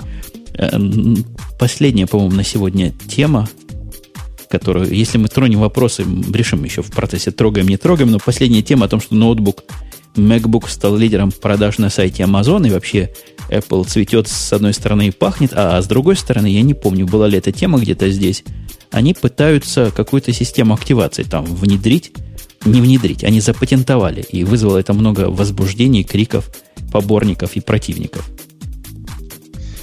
Э, Жень, меня на самом деле э, вся эта система активации как-то вообще мало интересует, потому что Amazon в Россию подобные устройства не доставляет. MacBook не доставляет? А-а. Ну и бог с ним не доставляет. Тут главный факт, что MacBook это вот самое то, что желают, желают люди. Стоимостью 1290, 1294 доллара, то есть 1300 долларов США, стал самым продаваемым предрождественский период. Я, я вполне понимаю. Я, кстати, нескольких девочек э, консультировал, слово забыл, консультировал на прошедшую неделю как раз по поводу компьютерных подарков. Всем рекомендовал MacBook покупать, так что я тоже внес свой вклад в этот самый пик. А мне вообще очень нравится это, вот этот рейтинг, потому что там э, действительно на, там, то ли на первом, то ли на втором месте MacBook, а, мне очень нравится, что на четвертом месте интернет-планшет Nokia N800, что вообще показывает интеллектуальность выборки. А, написано, что в десятку попал также вот этот самый э, Asus 3i. А, и вообще это очень такая очень своеобразная выборка. Гиковатая немножко выборка, наверное. Да, гиковатая, да. Это, в общем, говорит о том, что на Амазоне в основном гики закупаются. Ты вообще скажи, как ты подарки на Крисмас и Новый год закупался в, в онлайне или все-таки ходил в магазин? Ну, вообще на Амазоне единственное, что я покупаю, это диски. Покупал, во всяком случае, всякие диски. Там реально дешевле купить э, диски Blu-ray, обычные DVD-диски реально купить. Книжки когда-то покупал, но теперь у нас доступ к этому Safari, к библиотеке. И теперь оттуда читаем. Ты, у тебя на Safari есть абонемент? На Safari? А ты не знаешь, Safari есть такая, это не браузер, а библиотека онлайновая, очень популярная. Там все есть. Вот все есть, платишь каких-то а, понял, понял, понял. несчастных 500 есть... долларов в месяц. Да, я понимаю. У, меня, у нас есть корпоративный такой доступ, э, корпоративный, как, как-то он там организованный. Э, я им просто практически не пользуюсь, просто как-то не доходят руки, что ли. Там библиотека крутая, она поискабельная и индексируемая. То есть там можно найти, чего хочешь. Это такой как бы маленький локальный поисковичок по книгам, которые там есть, или по книге по конкретно, если ты выбрал область. Ну, представь, Google по книгам и, и дает самые, и сами книги, и сами тексты. Это же красота. Мечта всякого гика. Э, это, конечно, красота, но на самом деле мне поиск по э, художественным произведениям нафиг не сдался, а по нехудожественным произведениям я просто, ну, не знаю, я не понимаю, зачем там книги читать. Мне обычно хватает документации. Ну, не знаю, бывают довольно тонкие всякие штуки, где книгу почитать хорошо бы, а еще мне лично это нравится тем, что можно ответы на вопросы там находить, которые тебя спрашивают. Какие-нибудь глупые заказчики спрашивают вопрос, на который надо культурно и грамотно ответить. Пошел, поискал, умные люди уже такой ответ дали, около технический, но понятный всяким менеджерам. Делаешь ему cut and paste, и все, и готово. Массу времени экономит. Угу. И что-то я как-то... Тему потерял. Да, потерял совершенно тему. А, тема была, вернемся. Подожди, тема была о том, что они собираются универсальную систему активации запатентовать, или уже запатентовали, и весь народ кричит, неужто они становятся новым Microsoft, который будет требовать активации всей этой головной боли и всего этого ужаса и кошмара. Там шла речь о том, что эта активация будет прозрачно внедряться в любые программы и как-то там все само делать. Но это патент, мы понимаем, патент он идею описывает, не, не детали реализации. Но вот примерно вот в эту сторону речь шла. Угу. Я что-то просто все равно, я совершенно не в теме вот этого всего хозяйства. Э, я как-то прям вот потерялся. Потерялся. Ну, как, мы, как ты утверждаешь, активация у большинства программ и сейчас есть, а тут речь идет о какой-то унификации на каком-то, видимо, системном уровне. И я не знаю, ты видишь в этом какие-то плохие черты и какую-то демонизацию Apple? Я считаю, что Apple уже достаточно демонизирована, но я при этом не вижу, не, вижу, не вижу в этом ничего плохого. Вообще Apple довольно давно ведет себя как э, компания, которая, не знаю, ну, не то, что стремится стать вторым Microsoft, да, или там третьим Microsoft, сразу после Google, конечно, а просто как нормальная такая серьезная компания, которая занимается бизнесом. И, ну, что поделать, это часть, часть бизнеса.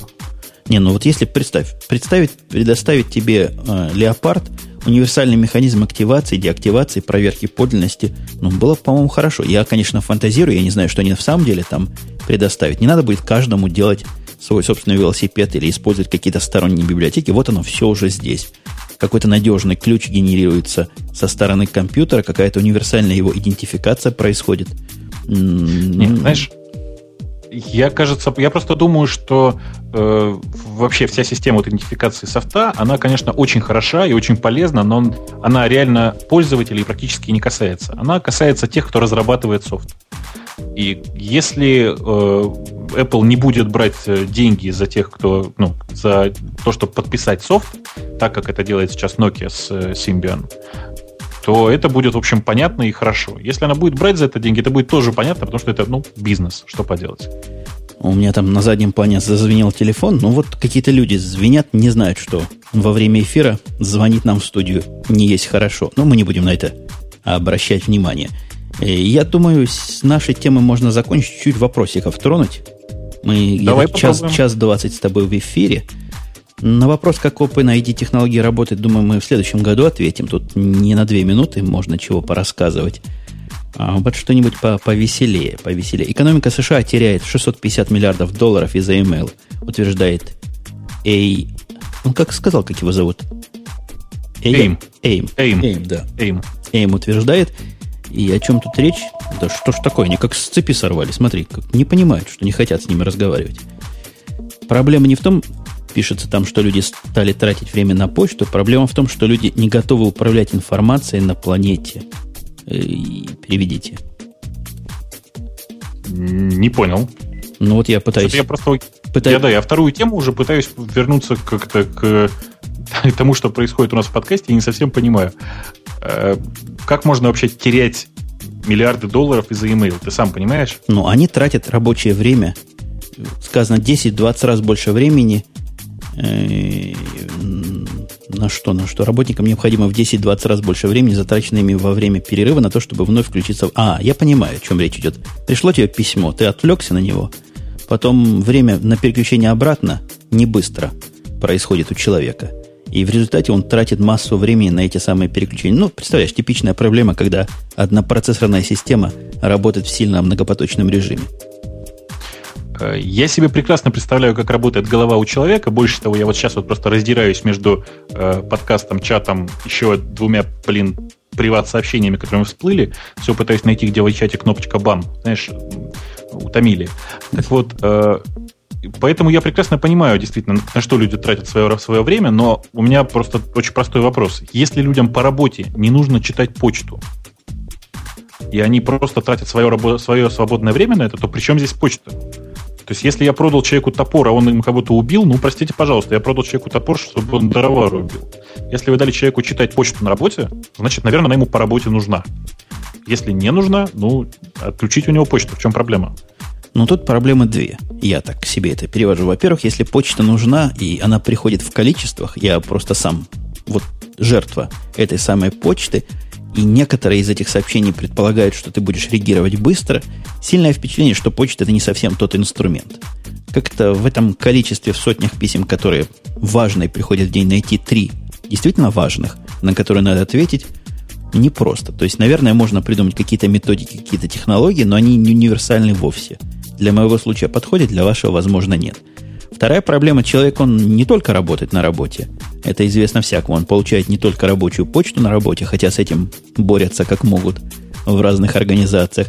Но в этом смысле почта также плоха и также вредна, как любые социальные сети, например. Тот же Facebook наверняка не меньше рабочего времени ворует. Но что-то с почтой действительно не то. Как-то она плохо с ее объемами на, на мой конкретный мозг плохо кладется. Если у меня 200 писем каждый день накапливается для прочтения, то что-то где-то не так. Ох, нет, я думаю, что просто люди не умеют сосредотачиваться. Знаешь, как говорил прапорщик Руденко, если, Руденко, если у вас вместо головы задницы, вместо в ней ничего не задерживается, то заведите себе блокнотик или два, как у меня. Э, так вот, я не знаю, если у вас действительно такая большая проблема с сортировкой рабочей и нерабочей почты, и важной и неважной, заведите себе два почтовика. В чем проблема? Ну, проблема гораздо глубже, чем ты себе можешь представить. Представь, ты работаешь в корпорации, в которой работает 20 тысяч, 50 тысяч, 100 тысяч человек. Тебе приходит почта. Но самый простой способ какой? Как я поначалу делал. Если в, в поле ту я есть, то эту почту хоть как-то читать. Если эта почта там всем группам направлена, то не читать вообще. Плохой способ. Иногда теряешь важные какие-то сообщения о том, что отпуска теперь не будут оплачиваться или будут оплачиваться только после того, как вы заполните форму 1, там, B, C, 8.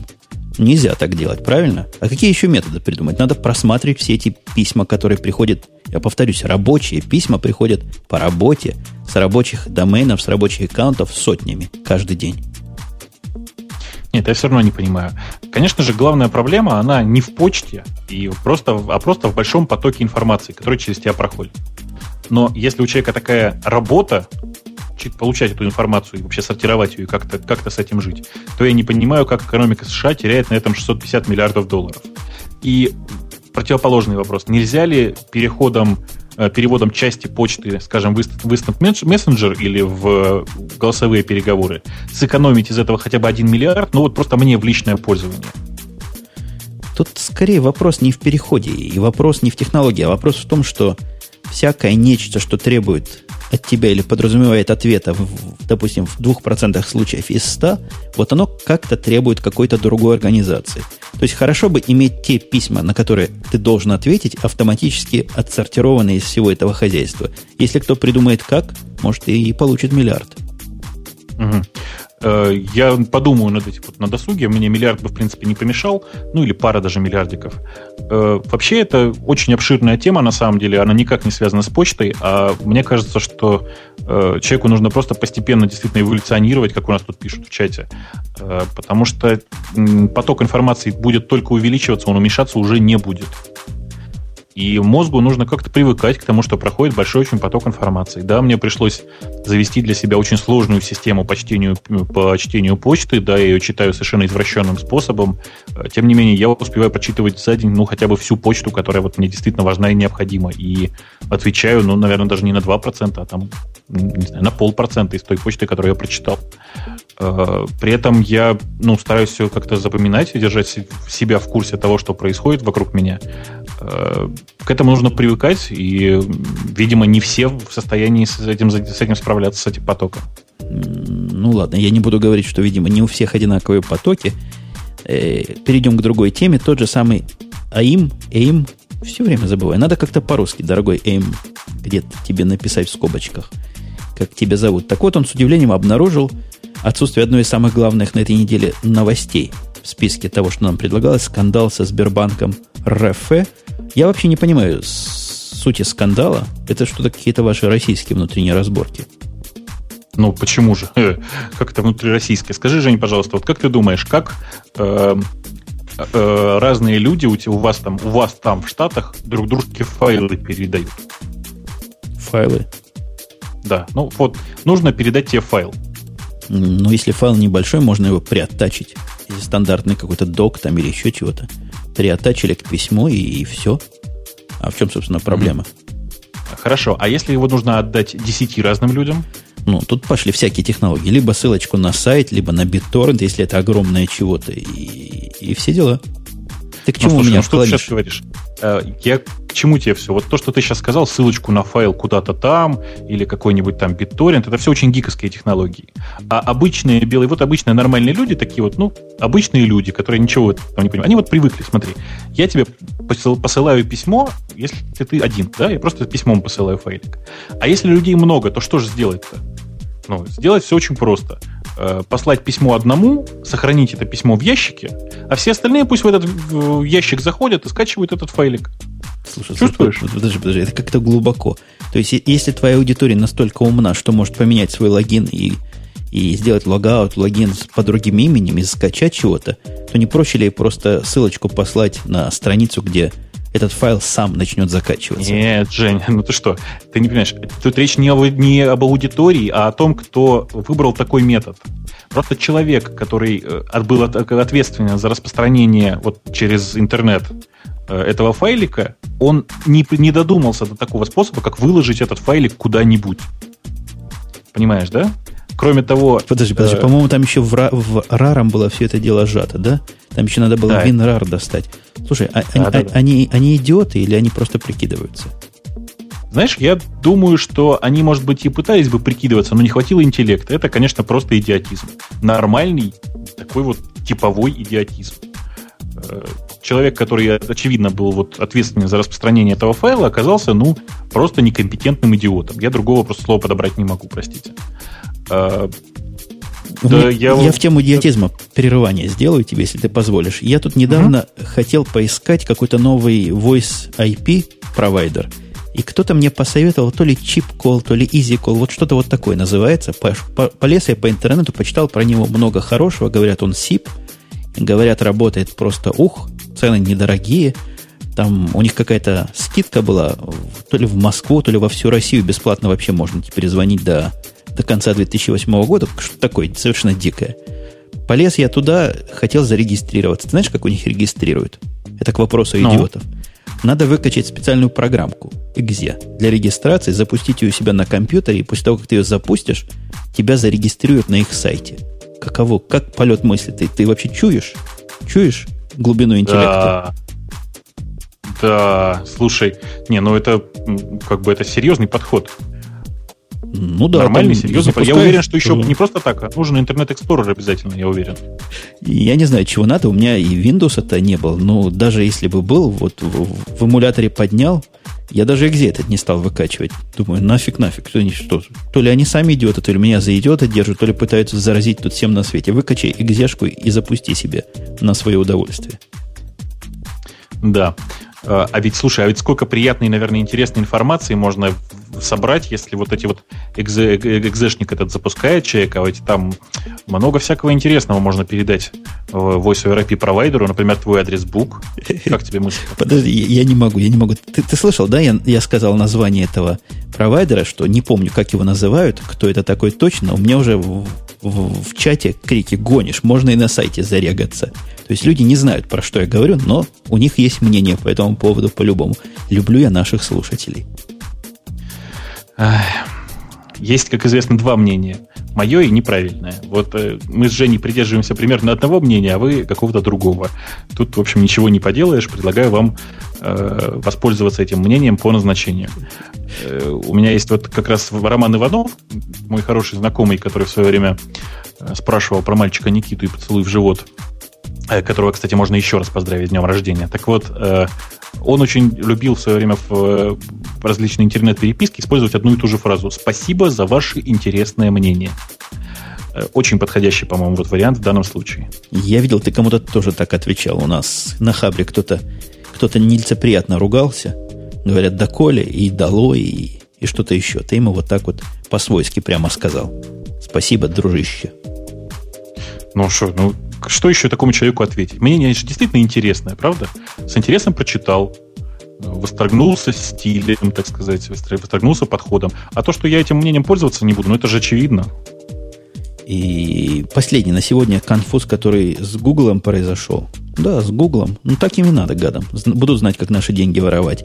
Влад Сион нам прислал эту ссылку, по-моему, вторая на, на сегодня, о том, что новая функция RSS-агрегатора Google Reader вызвала массовые протесты пользователей. Про массовые протесты я бы не стал. У нас тут демонстрации особых как-то вокруг не происходило. И по Чикаго люди с транспарантами не шли. Но, тем не менее, вызвало какие-то протесты по поводу, по поводу, по поводу удара по секретности ваших личных данных. Ты вообще понимаешь, в чем тут, в чем тут собака порылась-то? Ну, я не очень понял. Вообще, дело в том, что я никогда не пользовался этой функциональностью, но, кажется, речь шла о том, что если ты добавляешь какую-то статью или заметку в публичном виде в Google Reader, то она автоматически уходит, ну, становится доступной для чтения всем э, твоим членам твоего контакт-листа в Google Talk. И, подожди, заметка, которую ты метишь как шерт или звездочка, или как? Я вот как-то как не знаю, откуда... Ко мне приходит масса всяких заметок от людей. Масса. Неужели они как-то все помечены индивидуально? Или это целыми каналами люди метили? А, я думаю, что это как раз вот люди просто отмечали сами по себе где-то, Просто я, действительно, понимаешь, мы с тобой опять говорим о вещах, которые, которых как-то сложно было проверить. Э, тем не менее, я так понимаю, что там действительно была такая функциональность раздать, э, раздать э, Поделиться то... с конкретными людьми, я так понимаю, да? Да, да, да, да. Господи, да, мы что, с тобой, мы с тобой делились какими-то статьями, то есть, видимо, те статьи, которые мы с тобой делились, ну, например, мы там с тобой обсуждали статьи, какие слушатели идиоты, и как вообще все глупые вокруг, кроме нас с тобой, теперь все смогут это читать, это же да, какой-то конечно, позор. Все, все, кто находятся у тебя в списке контактов Google Talk. Угу. Они все автоматически стали твоими друзьями. Знаешь, вот тут две кавычечки таких. Вот, это, вот эти две кавычечки «друзья» теперь в состоянии читать твои э, вот эти шерит ссылки. Ну, я, я, честно говоря, и откровенно говоря, ничего такого там тайного не вижу, хотя могу себе представить. Ну, представляешь, да? Если бы мы в свободное время вопросы педофилии между собой обсуждали и делились ссылками между друг другом, было бы неприятно, если бы кто это нашел. И даже чревато боком. Да нет, понятно, что это, в общем, такой прокол, э, не очень аккуратное просто действие, э, причем не очень аккуратное просто потому, что не слишком очевидно. Если бы тебя при этом предупредили, что ты вот этим поделился со всеми своими друзьями в Google Talk, это было бы совсем другое. По-моему, Google это дело как, как ошибку не, не воспринимает. Во всяком случае, никакой реакции официальной я не видал нигде, ничего они особого и не чинили. Они, мне кажется, они относятся к этому как к фиче, а не как к багу. И я думаю, народ привык, в конце концов, что то, что поделился с одним, то, что знает двое, знает и свинья. О, как я вернул. Не, ну все, конечно, оно так. Э, просто это не раскрытие какой-то приватности, конечно, а просто такая не очень очевидная фича. Да и вообще говорить о каких-то массовых волнениях пользователей Google Reader пока смешно. Это, в общем, мягко говоря, не самый популярный сервис у Google. Ну, если с Яндекс Лентой сравнить, думаешь, кто кого? Слон, слон кита или кит? Я думаю, что Google Reader уделывает Яндекс Ленту примерно на два порядка, но меня это как-то не смущает. Знаешь, и то, и другое совершенно неудачные сервисы. Я Google Reader люблю просто нежно. Но, может, это гиковская моя натура говорит. Мне кажется, это довольно удобный и вполне, вполне достойный сервис, особенно для подготовки шоу-нотов к, к техническим подкастам. Не, ну так оно, конечно, так же, но это же, понимаешь, это как э, говорить про Gmail. Gmail ведь тоже очень неудачный сервис. Пользователи там в него нормальные не идут, только гики. Ну вот я недавно завел домен для своей, для своей семьи и добавил туда всех своих. Они прекрасно там сидят и ничего, никаких проблем нет. Они даже не знают, что это Google Mail. Самое главное, знаешь, какой самый главный плюс вот этого домена, который ты заводишь на Гугле? Ну? Они пароли постоянно забывают, этих пользователей. Просто забывают пароли и все. А тут я могу их сбросить и поменять сам. Очень удобно. Крайне рекомендую всем людям, у которых вот такие забывчивые пользователи почты водятся. Угу. Ну, я не знаю. Мне кажется, что это все несколько надумано. Мне гораздо проще просто людям настроить, не знаю, почтовый клиент, который будет ходить туда и, просто не париться, чтобы не забывали, не забывали пароли эти чертям уже собачьим. Я думаю, что нам с тобой пора закругляться. Мы действительно с тобой наболтали уже, не знаю, почти два часа, часть 40, час, час 50, что-то такое. Мы там вначале записывали, по-моему, немножко предварительной части. Мне кажется, да, час 35 уж точно мы с тобой наболтали. Мы это последний выпуск в этом году, да? Надеюсь, не последний всегда, но последний в этом году однозначно. Ты поздравлял всех? Да нет, я думаю, что нужно действительно так слегка выступить, сказать, что, дорогие друзья, я всех поздравляю с Новым годом. Э, надеюсь, что Новый год будет значительно лучше, чем старый, потому что старый как-то у меня не очень задался. А, я просто рассчитываю, что в новом году э, вернется какое-то новое счастье и добавится немножечко старого. Вообще всем будет хорошо, а главное, хорошо будет э, не только вам, но хорошо будет и нам, хорошо будет подкастинг, хорошо будет радио Ти. Э, можно смело нацелиться на то, чтобы в следующем году как минимум удвоить нашу аудиторию. Жень, ты как смотришь на циферку в два раза больше? Я бы лучше смотрел на циферку в 10 раз больше. Я люблю на порядке улучшения. Причем нашей аудитории есть куда расти. При самых смелых расчетах мы имеем около 10 тысяч слушающих нас различными способами. И мне кажется, это смешное количество для такого, ну, со всех точек зрения, замечательного подкаста. 100 тысяч это не предел, но 100 тысяч как план на конец 2008 года, мне кажется, вполне реальным и достойным таким свершением. Э, да, мне тоже кажется, что, в общем, вполне себе можно вырасти, конечно, и в 10 раз, но я такой беру нижнюю скромную планочку в 2 раза, ну, просто чтобы, ну, так, не особенно напрягаться. Э, и очень хотелось бы, чтобы выросла и онлайновая аудитория, потому что она нам вообще очень, на самом деле, помогает, ну, вот кроме тех, кто постоянно стучатся в приват, господи, что вам. Э, так вот, онлайновая аудитория нам действительно очень сильно помогает. Я не знаю, вот, Жень, ты читаешь чат или нет, я читаю его постоянно один глаз у меня в темах, а второй в чате. И хочется поздравить всех активных участников чата. Поименно давайте называть не будем, вы все, ребят, друг дружку знаете.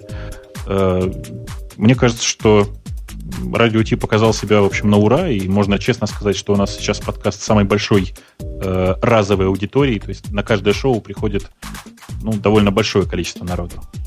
Да-да, особенно если учесть тех, которых нельзя учесть, то вообще получается гигантские какие-то цифры. Насколько я знаю, хакер нас все еще вкладывает, какой-то еще журнал нас вкладывает. Так что слушают нас и такими старыми технологическими офлайновыми путями. На здоровье всем слушайте. А я напомню, вот это длинное, подготовленное, явно записанное на бумажку поздравление к народу и к слушателям прозвучало от, от 50% ну, в хорошем смысле ведущих сегодняшнего подкаста, а именно Бобук из он не любит центровой город, но явно он из центрового города Москва, хотя находится не в центре нашей Родины. Uh, да, и на самом деле сегодня у меня было не 50%, а примерно 40%, потому что чуть-чуть где-то там присутствовала еще и Аляпка uh, из маленького такого скромного двухмиллионного, по-моему, городка Пермь на Урале. А с той стороны океана был Умпутун из Чикаго, который сегодня речь не заготовил, но я думаю, что тоже сейчас скажет пару слов, а я все-таки с вами уже попрощаюсь. До следующих встреч. А я скажу, если бы ты был внимательный, ты заметил, что я поздравил всех еще примерно 80 минут назад. Поэтому второй раз поздравлять не буду, а буду на этом деле завершать повествование нашим заплетающимся языком. И мы, конечно, услышимся в следующем году. И я надеюсь, мы к тому году, году решим проблемы с микрофонами, с интернетами и со всеми у Оли и у других потенциальных новых ведущих. И будет вам много всякого интересного и любопытного. А я обещал, подожди, подожди, не уходи, не отключай микрофон. Не отключил? Я тут. Э-э- у меня идея возникла. Под завязку можно обсудить? Давай попробуем. Идея состоит в том, что не моя идея, но и моя в том числе. Были там э, предложения добавлять нам э, репортажи с места событий. И репортажи с места событий предлагалось довольно сложными техническими путями. То есть какой-то раздел на сайте, куда люди будут логиниться, только мы с тобой будем видеть, и администрация будет видеть. Все это не наш путь. Чем проще, тем лучше. Я придумал очень простой путь и хочу предложить всем слушателям этим путем воспользоваться. Прежде всего, если вы хотите и можете записать аудиосообщение нам какое-то, запишите и пошлите на email подкаст собакарадио-t.com. Если вам это слишком сложно, что я вполне допускаю, записка, записка, записывание аудиофайлов дело не такое уж тривиальное, позвоните на, на Skype радио T. У нас радио минус T есть Skype – с понедельника там будет работать автоответчик. И оставляйте свое сообщение, свой репортаж. Не больше 30 секунд. Ну, оно, знаете, краткость сестра таланта. И интересно, мы будем выводить как звуковые такие темы, звуковые наводки слушателей в эфир. По-моему, будет интересно и приятно. Так что не стесняйтесь, не бойтесь, записывайте и посылайте. Как тебе такая идея, коллега Бобук? Ну, мне очень нравится. Мне кажется, что это будет очень правильный такой подход. Э, главное, вы не перестарайтесь с размерами, потому что мы, правда, не будем включать пятиминутные записи. Это очень долго. Э, не знаю, просто сейчас это будет неплохой способ подавать какие-нибудь темы, и вам будет приятно услышать голос и в прямом эфире, и в записи. Ну и вообще это прекрасный повод прославиться. Да-да, есть всякие экспертные темы. Например, один человек из Китая мечтал с нами что-то поговорить, но время не подходит. Так он может в офлайне записать сообщение – ну, 30 секунд, конечно, хорошо, но если есть много что сказать, ну, чуть дольше. Но имейте в виду, мы будем стараться выбирать сообщения покороче. Ну, вот таким вот примерно образом вам задание на Новый год. Звоните на радио минус Ти, посылайте нам имейлы, куда я сказал. В общем, если захотите куда чего послать, найдете.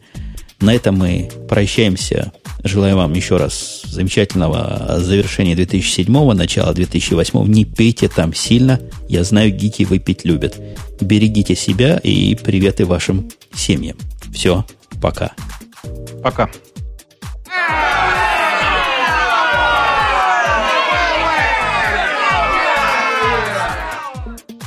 Предлагают переписать подкаст. А, жирно будет, дорогие вы наши. Сейчас перепишем. Да ладно, что? Господи, что вы. Не, да можем, вы, конечно, можем. Вы... Давайте. Три минуты, три да? минуты. Как? Трехминутный, Трехминутный подкаст. подкаст. Трехминутный подкаст, да. классно. А, кстати, есть же эти микроподкасты, там по 30 секунд бывают. Вот вполне уместимся. Легко. Не, 30 секунд перевод. Две минуты, на самом деле. Оптимальное время для подкаста две минуты. Не, ну, Давайте две... три, каждому по минуте. Нет, нельзя так. Перебивки должны быть не, не реже, чем 40 секунд. А, мы, а мы знаем, что говорить. Давай, начали. Запись. Э, добрый вечер, дорогие друзья. Вы слушаете внеочередной за, за выпуск подкаста «Радио Ти». Он у нас сегодня такой экспресс-выпуск. Э, начинаю его почему-то сегодня я. Я напоминаю, что на той стороне океана у нас сидит Умпутун из Чикаго, а с этой стороны Аляпка из Перми. И традиционно вот всегда ваш э, Бобок из Москвы. Теперь я отдаю им слово, потому что я, кажется, вам уже надоел. Да, я думаю, он лимит на сегодняшний подкаст выговорил, потому что надо быть надо быть коротким, краткая сестра таланта и говорить побыстрее. Я могу сказать, что на этой неделе в хай-теке ничего особого интересного не произошло. И вот с этим глубокомысленным завещанием передаю микрофон Аляпке. Да, я бы хотела сказать, что на самом деле тут весь хай-тек э, хором собрался и отправляется отдыхать. Там у них были рождественские праздники, сейчас у кого-то начинаются новогодние праздники. Так что вот именно поэтому мы решили подкаст не затягивать. Мы вот тут уже приобрели себе там разные выпивки, в общем, и сейчас пойдем развлекаться с друзьями. Ну, это я себе говорю, не знаю, как там ведущие. Так что, в общем, читайте новости, может, что-нибудь найдете там. Ведущие тоже уходят на корпоративку и на этом начинают прощаться с вами. Я в этот раз начну прощание, скажу, что с той стороны был Бобук и Оля с центрального города Пермь. С той стороны океана у нас был замечательный один из секс-символов русского подкастинга, будто он из Чикаго. Второй из. Жень, Женя, второй, второй. Не затягивайте, господа, второй? подкаст, потому что люди нас слушают. Он и первый людям по ту сторону океана. И людям да, надо не будем идти. ссориться, все, мы выработали все. Да, всем пока, услышимся на следующей неделе. В следующем О. году.